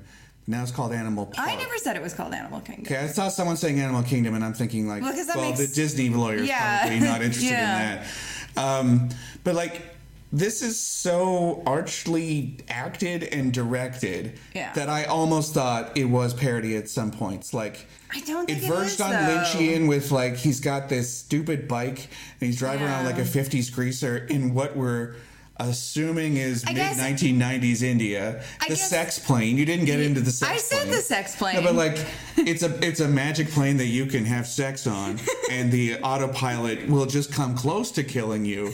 But interesting, a lot like you could you could pull up and then back to the sex plane, Mm-hmm. um, and then later on they bring up the sex plane, and he's like, "Should I go get the plane?" And his wife is kind of considering it, which is very funny. I I would I would be interested in a defense of this film as kind of satire, but yeah, it's sorry, it, it does not work for me. Oh, I no. I, Um, if I was trying to take this movie seriously, it's terrible. I, Yeah. like, it's And I- unapologetically just I feel mediocre. I feel uncomfortable with how the film approaches its Sikh and Muslim characters. yes, that's that's kind of the big Um, thing is that um, it's talking about uh, certain parts of the population, but I don't know if anyone's going to like what it has to say. I know Sandeep Reddy Vanga has said that he really um, wanted to show the Sikh characters as heroic, um, and he spoke to the actors to make sure that you know They're very that- macho. That, things, yeah, yeah, that things were not um, offensive. However, for me, it felt like he was portraying them as like like hyper masculine, bloodthirsty, violent Yeah. men. That and that, dumb too. Yeah, and I like, felt like Ranbir Kapoor could just go to the village Yeah, and I felt- figure out this whole family schism. and Be like, well, can Yeah. you twelve guys come and be my personal retinue for the next few years? Yeah, I felt uncomfortable with that, and then it, the film really go- like goes out of its way to make the the villains Muslim. So it just, I don't know, I just felt And for all that was spoken about, like Bobby Deol, he's good. he doesn't sure. talk. Yeah. That, that was interesting to find out. And uh, I thought he did a good job of what he was given, which is basically like a rival gangster businessman. Not entirely clear what his whole deal is because he doesn't talk. Um, and he's very menacing, and I thought Mm-hmm. he looked like he was absolutely shredded. He looked great. Um, I forget what Salman Khan film he was in. Race Three was it? Where he's also pretty, Mm, no. Or was that another Deol? Um, but anyway, I think it was race three. I, I'm remembering he looked great. He's obviously worked out a lot. He's taking his shirt off, getting in fights with people, doing violence. That was a that was enjoyable, but it's kind of I don't know. I, I think yeah, it's it's verging into um, unpleasant territory with regards to religion, and um, like sure, the defenders of this movie would say like you're a bunch of whitewashed liberals who don't like this sort of thing, and yeah, Yeah, guilty we as charged. Yeah. Yeah. but like, um, I didn't find it effective enough as propaganda to understand that I th- was supposed to think Ran Vijay was cool. Yeah. And I don't know if that was supposed to be the point, like it's deconstructing masculinity, but also I don't think it has anything to say about like masculinity actually is cool. Like um, Ranbir Kapoor's character for the second half, he gets fat. Uh, he has lots of damage done to him, and like he's he's basically like a broken shell of a man. Mm-hmm. But then like he gets on the on the trail again, he's he's fine. So I I don't Finds I- a new girl. yeah. Um, I thought but that was, that was actually interesting. Also, like, like, from scene to scene, it felt like they were making up the movie as they Yeah, went. that which was- I know, that was the which thing, I know yeah. is like a very silly complaint because every movie is making it like Yeah. making it up from scene to scene. But it just felt like like there were race levels of Yes. like race two ra- no, race three. Come on. No. Race two had better twists. But what I'm saying is like race two levels of just like ridiculous twists within scenes that were totally unbelievable. But race two has like it has humor. Yeah. Like race two does have like satire and camp on its side. This does not. Because like Anil Kapoor's character is basically horrified at all of the things that his son does. Yes, as he should be. And he should be, but like, I don't like. If this is supposed to be like, oh, masculinity was bad, he was Well, I think- not there for his son. yeah, ultimately, like the point of the film seems to be like bad parenting. Yeah, like, talk to your kid more. That the 500 people would have still be alive if maybe you got off the phone and talked to your kid more. So like it has a very mixed message. I can see why Yeah. people liked it. Um, misogyny is always very popular. Unfortunately, it's going to sell. Um, but this was like sort of just a warmed over rehash of Agnipath. Mm-hmm. Um, and w- I thought Shakti Kapoor's character was funnier in that I will one. say I do agree with the with the De Palma Scarface kind of um, It's explicitly shouted out in the very end. Yeah. Like I don't want to say, but there's like Yeah. a scene that is straight out of Scarface. Yeah, and, I, I'll also say if you would like to hear about Howard Hawks' Scarface, I do have an episode of Trash do the have a link Movies on on both Scarfaces, and I talk a lot about why Howard Hawks' Scarface is great and people should watch it. I agree. I also think I, I think that De Palma Scarface, while also similarly kind of brutal and punishing to I- watch, I like I, think it, it has a point. Whereas Yeah, this, the point is the status quo. That shit rules. I don't think Oliver Stone. I mean, this is getting away from the point, but I don't think Oliver Stone and De Palma were necessarily a good match. Um, Yeah. And I just, yeah. So Stone wrote the script, De Palma directed it, and I, I love Brian De Palma. I'm a bit more mixed on Oliver Stone, but I think they both, um, you know. th- Their intentions there with that film, and I think what it has to say, uh, has been totally misunderstood. Yeah.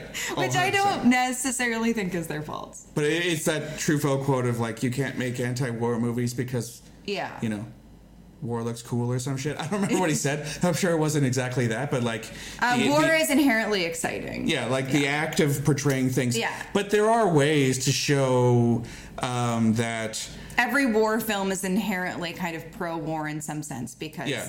um, war is exciting. And every drug dealer, like guy becoming head of a big crime organization movie is also exciting and cool. But do you know what the anti-animal is? Directed by the best uh, guy for gangster movies, currently working. Uh, Gangs of Wasseypur? It's Mukkabaaz. Oh, Mukkabaaz, yes. Now that's a movie about a guy who, again, probably should give up at numerous points during his journey, gets his ass kicked repeatedly, and is very depressing and sad. There's a mute person, but also it is like, um, oh, what's his name? Jimmy Shergill? Jimmy Shergill's character is that sort of like, Yeah. uh, incredibly possessive and scary toxic masculinity person, and at no point do we think. Am I supposed to think he's cool? No, no, you're terrified of Jimmy Whereas over the course of Animal, I'm just like, you keep showing Ranvijay doing cool things and saying things that I'm supposed to think are cool, but there's such a disconnect there. I don't understand if this is working. Yeah. So yeah, just muddled. I guess we'll probably watch Animal Park. I don't know. Hopefully it's shorter. Yeah. Um, yeah. I, sorry. You probably wanted us to go in more on the fans, not you. Uh, fans, you probably wanted us to go in more on how this is sexist and sucks, etc. But I don't know. I, I truly found it baffling. It reminded me most of MacGruber and Showgirls, these movies that I love Mac- Showgirls. MacGruber definitely trying to be parody and parodying action movies and macho, and Showgirls doing something. I'm I'm not a Showgirls apologist like a lot of people, I but it, it, it had that weird wavelength of a bunch of rich people doing stuff that uh, is supposed to be sexy but definitely isn't. Mm-hmm. That sort of disconnect, uh, ludonarrative dissonance. I did think a lot about Mukkabaaz while we were watching it as well, and how much I prefer Mukkabaaz. So Yeah, if you like Animal, try Mukkabaaz. It's better in almost every way. Doesn't have a bullet machine though, so that's that's true. Missing out on that. Uh, I also said online that the um, the continued insistence on showing Ren Vijay's face while he's shooting people detracts from the John Wickiness of it all because John Wick. What's cool about those action scenes is that you're seeing it from afar and you're able to see Keanu running around doing all this cool stuff. If you just zoom in on Ranbir Kapoor's face every single time, you don't see the cool athleticism on display. Yeah. And the violence is um, abstracted because I don't know. I don't. I don't. He screwed up the the filming style if he wanted to even say it's like a John Wick type film. All right, Matt, we're in the home stretch. We have two more films to discuss, both of which were released on Netflix and both of which come to us from one of our favorite directors, Zoya Akhtar. Uh, first, we have a film she directed, The Archies, an official adaptation of the American comic book, The Archies. Now, you and I, we, we like The Archies. The, the comics. We grew Not up the reading band. them. I, I do No, like yeah, the I mean, band. if Sugar you're- if Sugar's a great song. If you're, do you mean the band The Archies or do you mean the comics The Archies? I just want to be specific. Oh, you're just doing this because of Scarface. Yeah. Okay, yeah. No, like in general, the Archie's franchise, Uh. the comics, the band, the cartoons, Riverdale, like just the it, all of it. I mean, Archie Comics Yeah. is probably some of the earliest stuff I read. Yeah. Mm-hmm. Like you know, my parents would buy me a double digest or two when we go on a road trip, and Yeah. love those. Yeah, I mean, I really um, loved the TV movie uh, to Riverdale and Back Again that we we had on VHS as kids, which is about like all of the Archie characters as adults attending their like high school reunion, and that's where I learned what a Concorde was because Veronica flew the Concorde. Oh, okay. uh, I was into Jughead's Time Police. Oh, yeah, yeah. He would travel through Yeah. time writing historical wrongs. Um, I still never figured out what the S meant on his shirt. I don't know. I think you knows. could. I think you could look it up. Like there are theories. Okay. But yeah, like I've been reading Archie comics my whole life. Yeah. Um, Riverdale, we watched what the first two seasons. We gave up during the second season. Yeah. I was I was really into it at first, and then yeah, I think right before the Carrie musical, I I gave up. I just thought like this this is clearly going to jump the shark, and And then it went on for like it- four more it seasons. It sounds like it did too. Like Well- everything I've heard about that show since we gave up on it. like it just keeps putting more shark sharks in Yeah. front of itself to jump over. Yeah. Like But I it's, think- it's more fun to watch recaps of because Yeah. the actual show is sort of exhausting to think about. But I think we both have fond memories of growing up, you know, and spending our summers just lying around reading stacks and stacks of Archie comics. Yeah. So yeah, I was always a double digest guy. Yeah, me too. Yeah. So when this was uh, announced, I was really excited about it. You know, one of my favorite directors making an adaptation of like a real childhood fave, uh, and and really like it, it seemed like from from early on. Uh, you know, starting to get the the cast pictures, it seems like it, it was really going to be like a dose of nostalgia. Yeah. And so It was interesting too. Like I saw comics people on Twitter and Yeah. other social media, like Western comics people, sort of being a little interested in this. Like this, Mm-hmm. Yeah. the, release day and date on Netflix. Like it may have gotten a bit more traction in the Western world than other uh, Indian properties. Like well, it is a Western property. yeah, right? exactly. Yeah. Like this is a really interesting choice because I would say like almost everyone in North America knows who Archie is. Yeah. Like as a brand, it's something that almost every kid here grows up with. Mm-hmm. Even if you're a weird religious person, they have those uh, parables ones. Have you ever seen those? No. Oh, they're like chick tracks almost. Oh, okay. Uh, my parents found me some in like rural Saskatchewan. I think it's it's weird, Okay. but like everyone knows who Archie is. Yeah. Uh, and I think Akhtar was smart to set it in the 1960s. So again, like like I say about that dose of nostalgia, you know, like I'm nostalgic for Archie, so I think like setting it in the past um, is really smart. And she sets it within the Anglo-Indian community, which I think is also very smart. You know, kind of um, because it is a a Western franchise. Um, and this film got a lot of flack for what else, Matt? Nepotism, because it features three new star kids Yeah. playing our three central uh, characters in the Archie universe: I think that Betty, first and Veronica. that first video they put out of like just the kids hanging out. I don't know if that was the way to get everyone interested in the franchise because literally all we know at this point is just like this guy's. I out. liked it though, but I I really one of the things I really love about this movie is the the costume Yeah, design. I think that set a lot of people's teeth on edge. They probably could have just gotten away with waiting for the actual trailer, and then you wouldn't have months of discourse about Yeah. this. Well, yeah. From when this was announced to us finally seeing it, I, it was over. It was years. You Yeah. know, I I've been excited for. I'd been excited for this movie for years. Um, so Agastya Nanda, who is uh, Amitabh Bachchan's grandson, plays Archie. Khushi Kapoor, Sridevi's daughter, plays Betty, and Suhana Khan, Shah Rukh Khan's daughter plays Ronnie. The rest of the cast, um, or at least the rest of kind of the the teenage characters, are are newcomers. So Vedang Raina plays Reggie. I think he's actually kind of the big breakout star of the whole thing. He's really good. Yeah. Mihir Ahuja plays Jughead. Uh, no, no, no, not a lot of Jughead in the movie. I love Jughead. Not a lot of Jughead. And you'll notice that we're saying the American names too. Like they didn't try and make him like No. Um, well, they're they're Anglo Indian. Well, Yeah. exactly, and I think that's smart. Yes, yes. Uh, Dot, this indie singer songwriter Dot, plays Ethel Muggs. She also does a lot of the singing throughout the film. They don't call her Big Ethel. No, no. She's also Dot is a very kind of tiny woman. I, I don't think they should be calling her Big Ethel. But that's what they always call her in the comics. Though. That's true. That's true.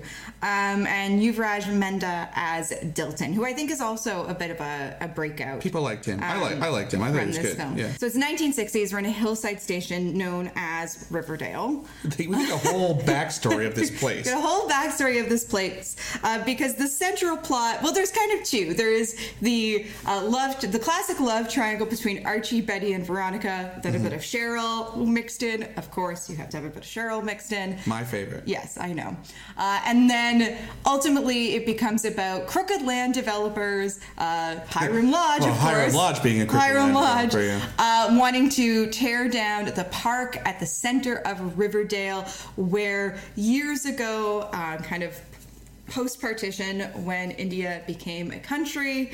Uh, all of the kind of all of the kids and their parents like planted trees in this park and so this Yeah. park uh, represents the roots of the community but hiram lodge wants to tear it down and the archie gang wants to keep it Mm-hmm. uh, as i mentioned that is kind of the b plot because the It's A also plot, about gentrification too. Yes, because yeah. Lodge is buying up all these other businesses in town that the Yeah. kids work at or their parents own. Yeah. Uh, that I don't know. Depend. You can decide what the A plot or the B plot is because at the same time, you know, Ronnie has returned from Europe, and she wants to, you know, strike up a romance with Archie. Yeah. Betty likes Archie, and Archie is he going to go with Betty or is he going to go with Veronica? This is the tale as old of time Yeah. in the Archie comics. Betty's also kind of the viewpoint character. There's some yeah, she's she's kind of the lead. Yeah. yeah, it's her writing in her diary. Mm-hmm. Um, I don't know if they really made the most of that, but you know, it's kind of it's a little interesting. Another old notable aspect of this film is that it's an actual musical. Yes. You know, it doesn't have like just the film doesn't just stop for musical sequences. like it's a ninety nine percent of Bollywood movies. Yes. Yeah. No, it's it's it's a musical, like the way Jagga Jasoos is a musical. The the songs are part of the story. Betty is often kind of singing about her feelings and about what's going on. They're integrated into the film. See, that's why another reason why I was wondering, like, is this kind of a play at Western audiences? Because it's a Western property. Uh, it goes to great lengths to make it But at the same- understandable for people. Yeah, but at the same time, like it wasn't really promoted here, and it stars three new star kids, and like But yeah, like a Western audience is not going to know that they're new. no, that's true. So, like, that's kind of what I wondered about this whole thing. Yeah, I mean, it's just like it's definitely, I think, a very interesting project. Um, I think a lot of people think it's a failure.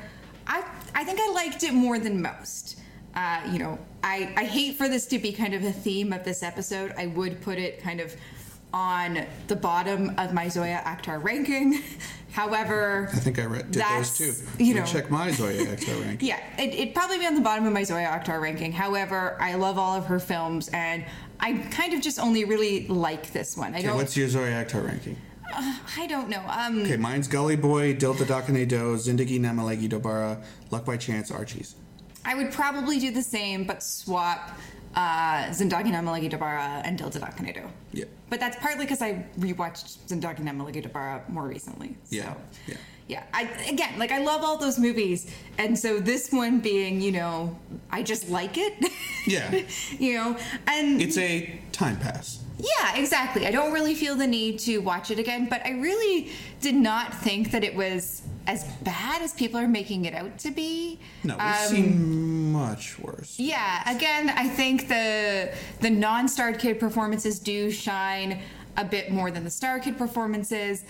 Uh, I think the the whole supporting cast, which we won't get into, The parents and stuff, yeah. but they're all fantastic. There's a lot of That was my favorite of, song too, when all the parents are reminiscing. Yeah, yeah. Like you know, there's a lot of um, a lot of character actors. Um, you know, a lot of hey, it's that guy. It's nice to see like Luke Kenny, who is an Anglo-Indian playing uh, Reggie's father. Vinay Pathak, I think, really sticks out. Like it's a really, it's a really lovely supporting cast. Um, and like it's it's a very kind of like if you're into cottage core, like it's a very kind of like cozy film. Everyone's and- wearing knits. yeah, and like Yeah. the 60s costumes are really fun. I think unfortunately it starts out with like the first dance sequence is I think probably the weakest one. Is that the one at the carousel? No, it's the one um, where they do Wooly Bully.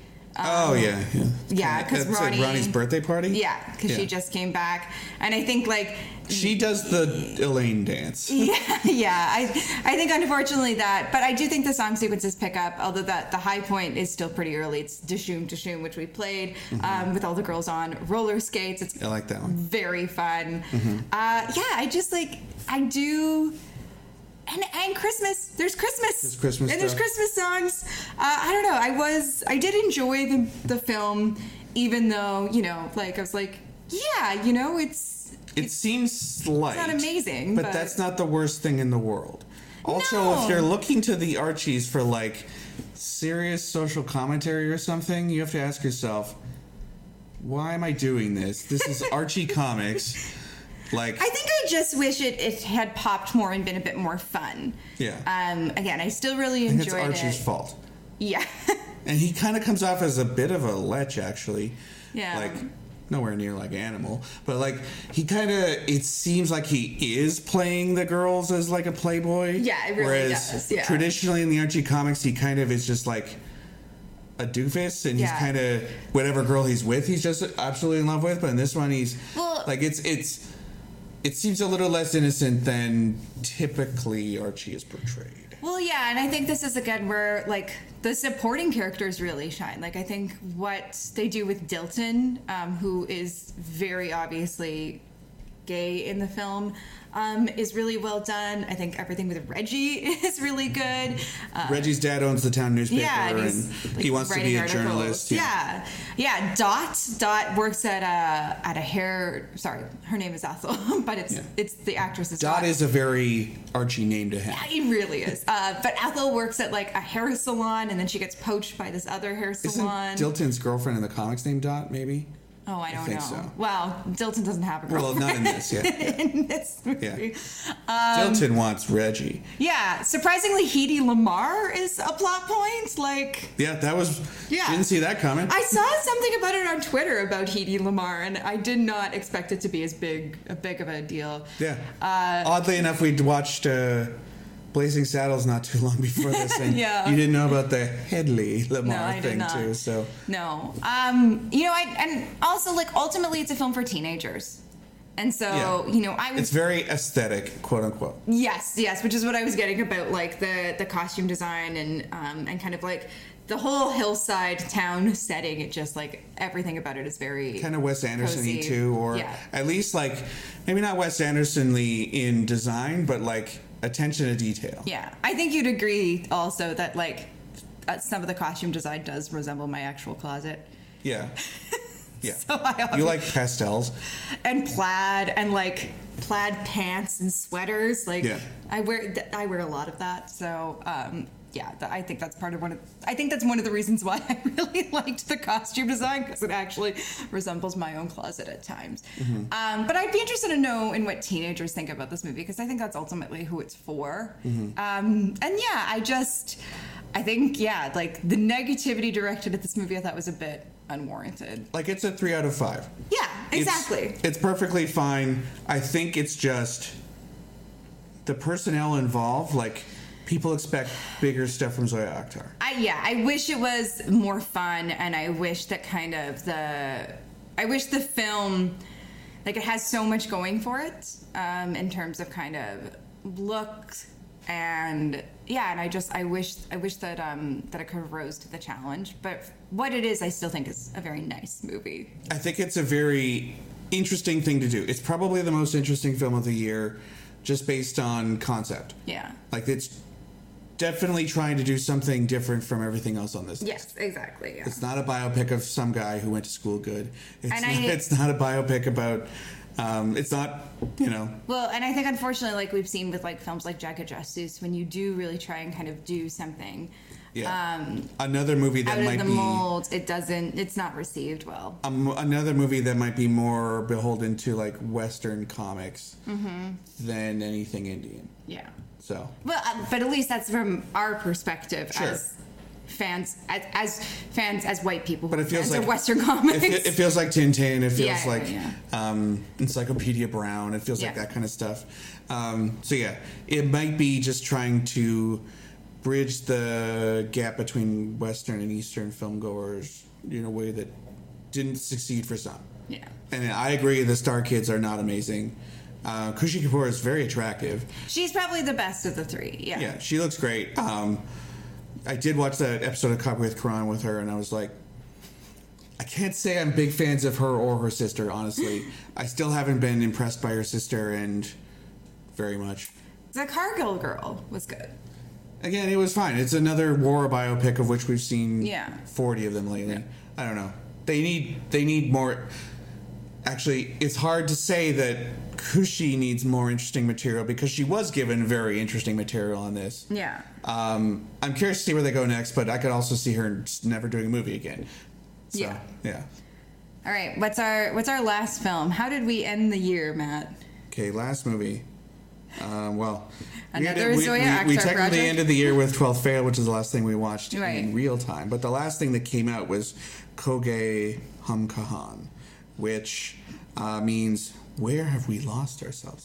That's a very pretentious title. Uh, so this was written by Zoya Akhtar and Reema Kagti and produced by them, but was directed by um, a debut director named Arjun Varain Singh. Um, but yeah, it's an Excel Tiger Baby type joint. Mm-hmm. Uh, it features, uh, just get the cast here. Features Siddhant Chaturvedi as uh, Imad, Ananya Panday as Ahana, and Adarsh Gaurav as Neil, as well as Kalki Koechlin as Simran. Um, so we're pretty familiar with uh, three of those. So Adarsh Gaurav is the one we don't really know the most. He's kind of the um, well, Ananya Panday is pretty new too, Mm-hmm. but like we'd seen uh, the other char- the other actors in a lot of other stuff. Mm-hmm. So this was kind of a interesting one for us. But we had seen the White Tiger, which is his Yeah. big one. Uh, this is nowhere near as uh, trying to do something as the White Tiger. I feel like this is pretty. Um, one of those movies they make every 10 years with let's check in with what the kids are up to. Yeah, it's trying to be like a modern kind of like Dil Chahta Hai kind of thing. Yeah, Siddhant Chaturvedi plays Imad. He's a stand-up comic whose material is all his dating life, basically. Yeah. He doesn't appear to be going anywhere. He's also very rich. He's So also he- frequently made fun of for like being on Tinder. Like, Yeah. he's some sort of like serial dater. And on one hand, I appreciate kind of that in this film, it's a guy that everyone thinks of as a slut. However, I don't really see like what the big deal is that he's on Tinder and going on dates and like, No. like he doesn't seem to be treating his hookups poorly. Like he Like, seems like a nice enough guy. yeah, He's a like- little damaged, but people like that. But like, we're really made to believe that he's some sort of like It's like a sex sexual addict. deviant. Yeah, Yeah. like a sex addict. Yeah, like, he's a David Duchovny on Californication or something. But it's just like, uh, I don't know. We know people like that in real life, or we used to. Um, like, not a. we used to because ordinary. most people are like coupled up in our life now. Yeah. Yeah. Uh, Nanya Pandey, she's a corporate type, and um, she, at the beginning of the movie, breaks up with her. No, her boyfriend breaks up with her. Her boy- boyfriend breaks up with her. And then she kind of goes on an obsessive Instagram run where she starts doing like thirst traps and like Mm-hmm. Yeah. going out and doing things trying to become Instagram famous. and stalking his new girlfriend, but Yeah. she's she's she's just trying to make him jealous and get his attention through Instagram. Yeah. Uh, Neil Adarsh Gaurav, he's a um, Personal he works at a gym. He's a personal trainer. He becomes famous on Instagram because he's work. He has to sub in for another guy who works with Malaika Arora, and she takes a picture of him, so he kind of gets a little famous. And also, his girlfriend, played by Anya Singh, is Lakshmi Lala. Um, she's like a what you would just call an influencer. Yeah. She gets free stuff from corporations. Mm-hmm. She Free goes trips. goes on trips and stuff. But doesn't want to put her boyfriend on. Yeah, Yeah, on But social media. It's like when uh, the when Homer and the gang made the Be Sharps, and Sure. he, he couldn't say that he was married because he wanted the the Yeah. record company wanted people to think he was single. Right, that sort of thing. Like she doesn't want to appear tied down. Mm-hmm. Uh, and then Kalki Koechlin is an older woman who uh, hooks up with Siddhant Chaturvedi on Tinder. Yeah. Um, she has what to me sounds like a fairly douchey art project of like taking pictures and interviewing guys that she meets on Twitter. It's like Tinder. Tinder. But it's like, okay, you're not trying that hard at art. That's fine. But the plot of this movie basically is these three uh, main characters. Uh, Sid, um, Imad, and uh, Ahana live together, uh, platonic uh, Mm-hmm. roommates. Um, they all, I think, knew each other from school. Yeah. Probably. And uh, it's just them trying to grasp the enormity of their online personas Yeah. and like grow up. It's a 20 something kind of coming of age thing where the ultimate message is everyone should put their phone down and live life in the moment. Which is not a bad message. It's what this movie does is just very banal. Yeah, it's not a bad message, but I did overall find it really condescending. Well, we might have to go into spoiler zone for the real reason you don't like this movie. Well, we'll, we'll get there. But like, I did kind of overall find the message really condescending. It also felt like old trying to explain how That's like the main problem. Yeah, how social media works and why social media is bad. Like I think that's what your Tinder thing comes from is like Yeah, older authors or older screenwriters trying to say that oh Tinder is ruining relationships and stuff but like Yeah. people were saying that 15 years ago. Or like how Lala is like a sellout or lying to her fans, but it's just like no, her job is an influencer, and everyone understands that she's getting like free stuff and getting paid for stuff. Like, yeah, I think she's we like all, an actress who doesn't act. Yeah, we all understand that now. But that's like a big plot point is It, it, it, Yeah. It's like 20 somethings didn't have media literacy, which I think actually they do have a bit more media literacy than this film was giving them credit for. I like to think Um, so. There might be, it might be targeting an audience in India that does buy into this stuff. So Maybe. maybe, but I, I feel like even that hypothetical audience would feel a little condescended to. There was just like aspects of it that felt really preachy. Um, I do think that the, the central performances are very good. Yeah. Um, I quite like Ananya Panday. Uh, I've her in everything so far. Yeah. Well, you didn't see Student of the Year too. Okay. Well, I didn't see her But debut performance. I know people are kind of surprised or like they're really championing this performance because like oh like, like it's like a breakthrough performance for her and She's I in Gehraiyaan though. yeah she was and I yeah I don't disagree with that. Um, So was Sidhan Chaturvedi. yeah, we always love Sitan Chakrabarti. Kalki Kulkarni, I think, is really good, and I actually kind of really like where um, that kind of younger guy, older woman relationship goes. Like she, Yeah. Kalki Copeland has a right to be annoyed that he's on Tinder, but I think Yes. everyone else making fun of him.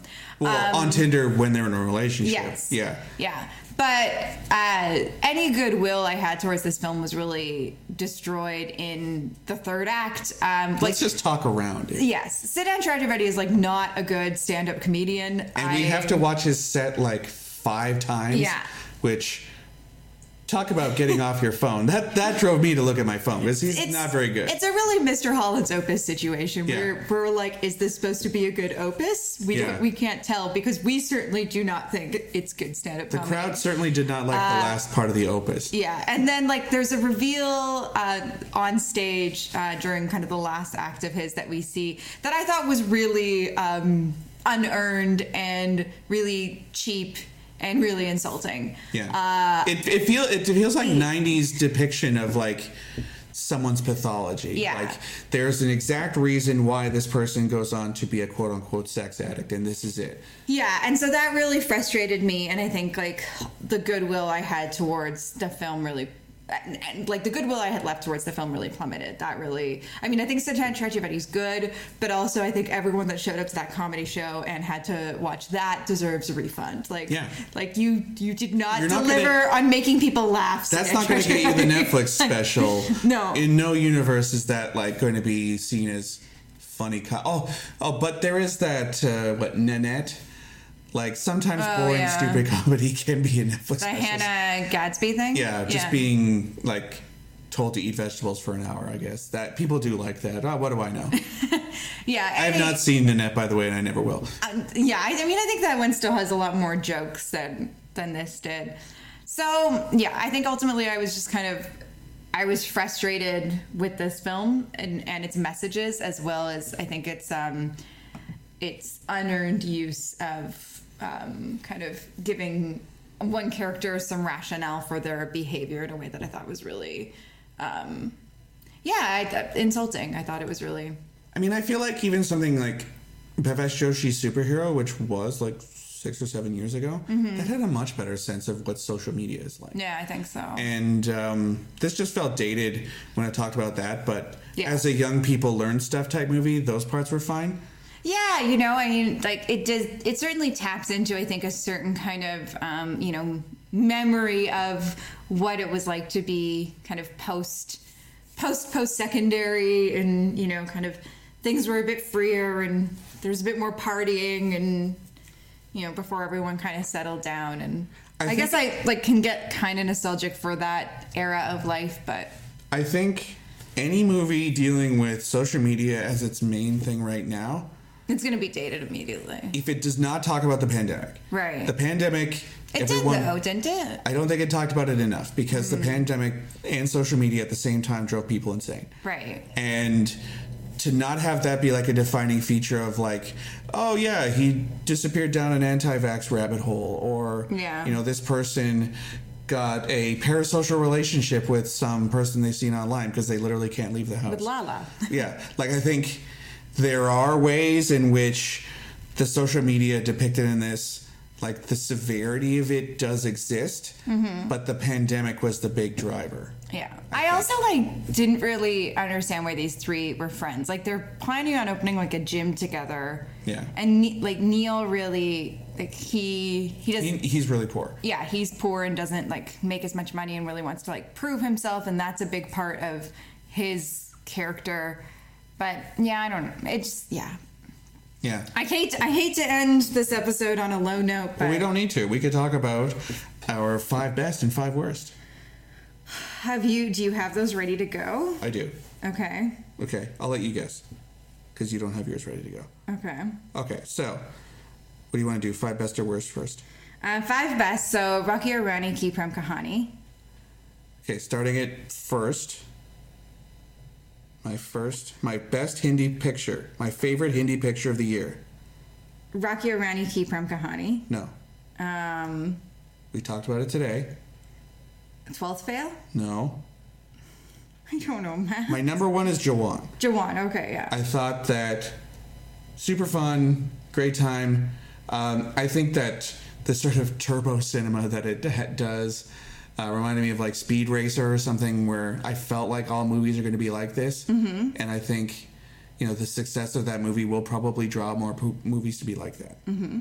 Uh, my number two for the year is Pathaan. okay. Uh, my number three is Rocky Aur Rani. My number four is Twelfth Fail. And my number five is something we didn't we talked about in the last episode, which is uh, Banda. Okay. Um, I'd Sirf probably Ek Banda Kafi Hey. Yeah. So I'd probably say like Rocky Aur Rani, Ki Prem Kahani. Uh, I'm also with you on Sirf Ek Banda Kafe Hai. Uh, Twelfth fail. Pathaan. Was Mm-hmm. that five? I think that's four. That was for Neeyat. Oh yeah, Neon's good too. Yeah. Uh, I did rank Jubilee higher than all of these. I Yeah. thought that that was a great TV show. Yeah. And I I'm, I'm cheating and putting TV shows on my uh, Letterboxd list, but Mm-hmm. like Jubilee, had that been a movie, it would have been my favorite movie of the year. I think it just explored Yeah. Mm-hmm. themes that I find very interesting. Um, but okay, bottom five. Well, Bawal's the worst, easily. Bawal is my worst. Yeah. Then probably Animal. Nope. No. It is another Ranbir Kapoor picture, and I bet you don't know the title. Uh, Tu Jhoothi Main Makkaar. Yeah. Yeah. Number three worst? Animal. No. Okay. This this is kind of cheating. I'm calling this an Indian movie, but it takes place in the States. And it's in English. It lives inside. Oh, wait, okay, sure. Yeah. it's full of Indian personnel. yeah, sure. Uh, then Animal. Yeah. Then ooh, ooh. Do you remember this one? This is one we talked about at the first half of the year. Uh, I Um, thought the premise was great, but the execution not so great. Shehzada? No. Okay. Uh, Mrs. Chatterjee versus Norway? No. Gaslight. Gaslight. Yeah. I thought that had a very interesting premise and some visual cool stuff, but yeah, let down. And also, thank you for coming. If you don't want to have the horror movie in there, that's in my bottom five. Yeah. What's yours? Just about the same. Yeah. I was saying all those films because they were also about my bottom five. Almost PR is down there too. Mrs. Yeah. Chatterjee versus Norway. Uh, Shehzada. It just hasn't. It hasn't been the most exciting year. Well, it has been exciting in some ways. Yeah. Like, The highs have been pretty high. yeah. And the lows. Have just even the meh. lows, like, Bawal is a truly spectacular failure on every level. Yeah. But the rest of these are just kind of like Yeah. Animal is a very exciting and bad failure. Like, Yeah. it's a gigantic failure that also made a ton of money, so it's not a failure. Yeah. But like, it's another example of just like, kind of like a movie from a different Mm-hmm. universe that I don't want to live in has come to ours, and it's super popular, so it makes me sad about our universe. There's still some of the kind of romance films that came out, like um, yeah, there's a few we were unable to see. Yeah, well, or we just didn't find the time to get to. So you know, I I'm I'm sure there are some hidden gems. Uh, the three of us uh, we didn't get to. Dhak Dhak we didn't get to. So I I think there are still like some good movies from the year out there to discover. But from what we saw, yeah, I would say that's like a good. It's a good bottom five, top five kind of situation. My total hidden gem of the year was Kathal. Oh yeah, Kathal was really good. That's really good. And for TV, Saas Bahu Aur Flamingo. I don't think as many people watch that. yeah. It you know I came around to it in the end. Yeah. All right. Well, Good stuff for female detectives. Yeah. Yeah. Yeah. Uh, spies. Yeah. A lot of spy movies. Yeah. Uh, guys who are gangster industrialists, I guess. did, they did pretty well Sure. this year. Sure. Um, but yeah, kind of a nothing year. Yeah. Uh, and we're not really sure. I think we have already alluded to this. We're not really sure what's on the horizon for 2024, but we've already seen Merry Christmas, so I think things are kind of off on a good note. Hopefully, We'll have an amusing story once we get to that one. hopefully, hopefully, uh, the year can uh, can keep delivering films like that. So far, the only Hindi movie I've seen from this year, pretty good. yeah, exactly. So hopefully, hopefully, there's still there's more good things to come. Uh, but yeah, Happy New Year, all, everyone. all good things must come to an Yeah. end, much like this episode. Exactly. Uh, so we'll be back pretty shortly with a, a kind of surprise Netflix and Dil episode. Um, but in the meantime, Matt, how can people keep up with the show? And how can they? Things have changed. You know, the internet changes people. uh, it's at Bollywood Pod. I'm at Matt underscore B O W E S. I think it'll let me know if you tweet me. You're really not on Twitter anymore. Um, I'm at Erin E. Fraser. Uh, I'm still sort of on Twitter. You can also like us on Facebook, facebook.com slash Bollywood for Lovers. You can email us Yeah. at bollywoodisforlovers at gmail.com. Look me up on Uh, the StoryGraph. It's a new sort of Goodreads killer. I'm enjoying that. If you Or Belly, which is a restaurant reviewing app. If you're a fan of the show, you can leave us a, uh, a star rating review on your podcatcher of choice. If it's not on Apple uh, Podcasts, just like let us know so we don't miss it. Tell a friend. Um, you know what? There's a podcast I'm listening to, Cocaine and Rhinestones. All he does every time is just like, if you like this, just tell someone else about it. Tell right. one person. Yeah, tell a friend. Uh, and then, yeah, if you want to hear me talk about uh, Scarfaces or other things, uh, if you want to hear my. I think it's Scar's face, actually. if you want to hear my overall uh, top 10 of the year, you can listen to my other show, Trash Around the Movies That I Do with Paul Matwychuk. I've had to record these two year end episodes in one weekend. You've I'm talked exhausted. about you've talked about about 40 movies. I've talked about so many movies and I don't remember the plots of any of them. Thank you for. Um, coming. we'd also like to thank Becca Donkey for our artwork. We love Tuffy. You know, Tuffy, as an actual animal, is probably a nicer person than animal. I think so, yes.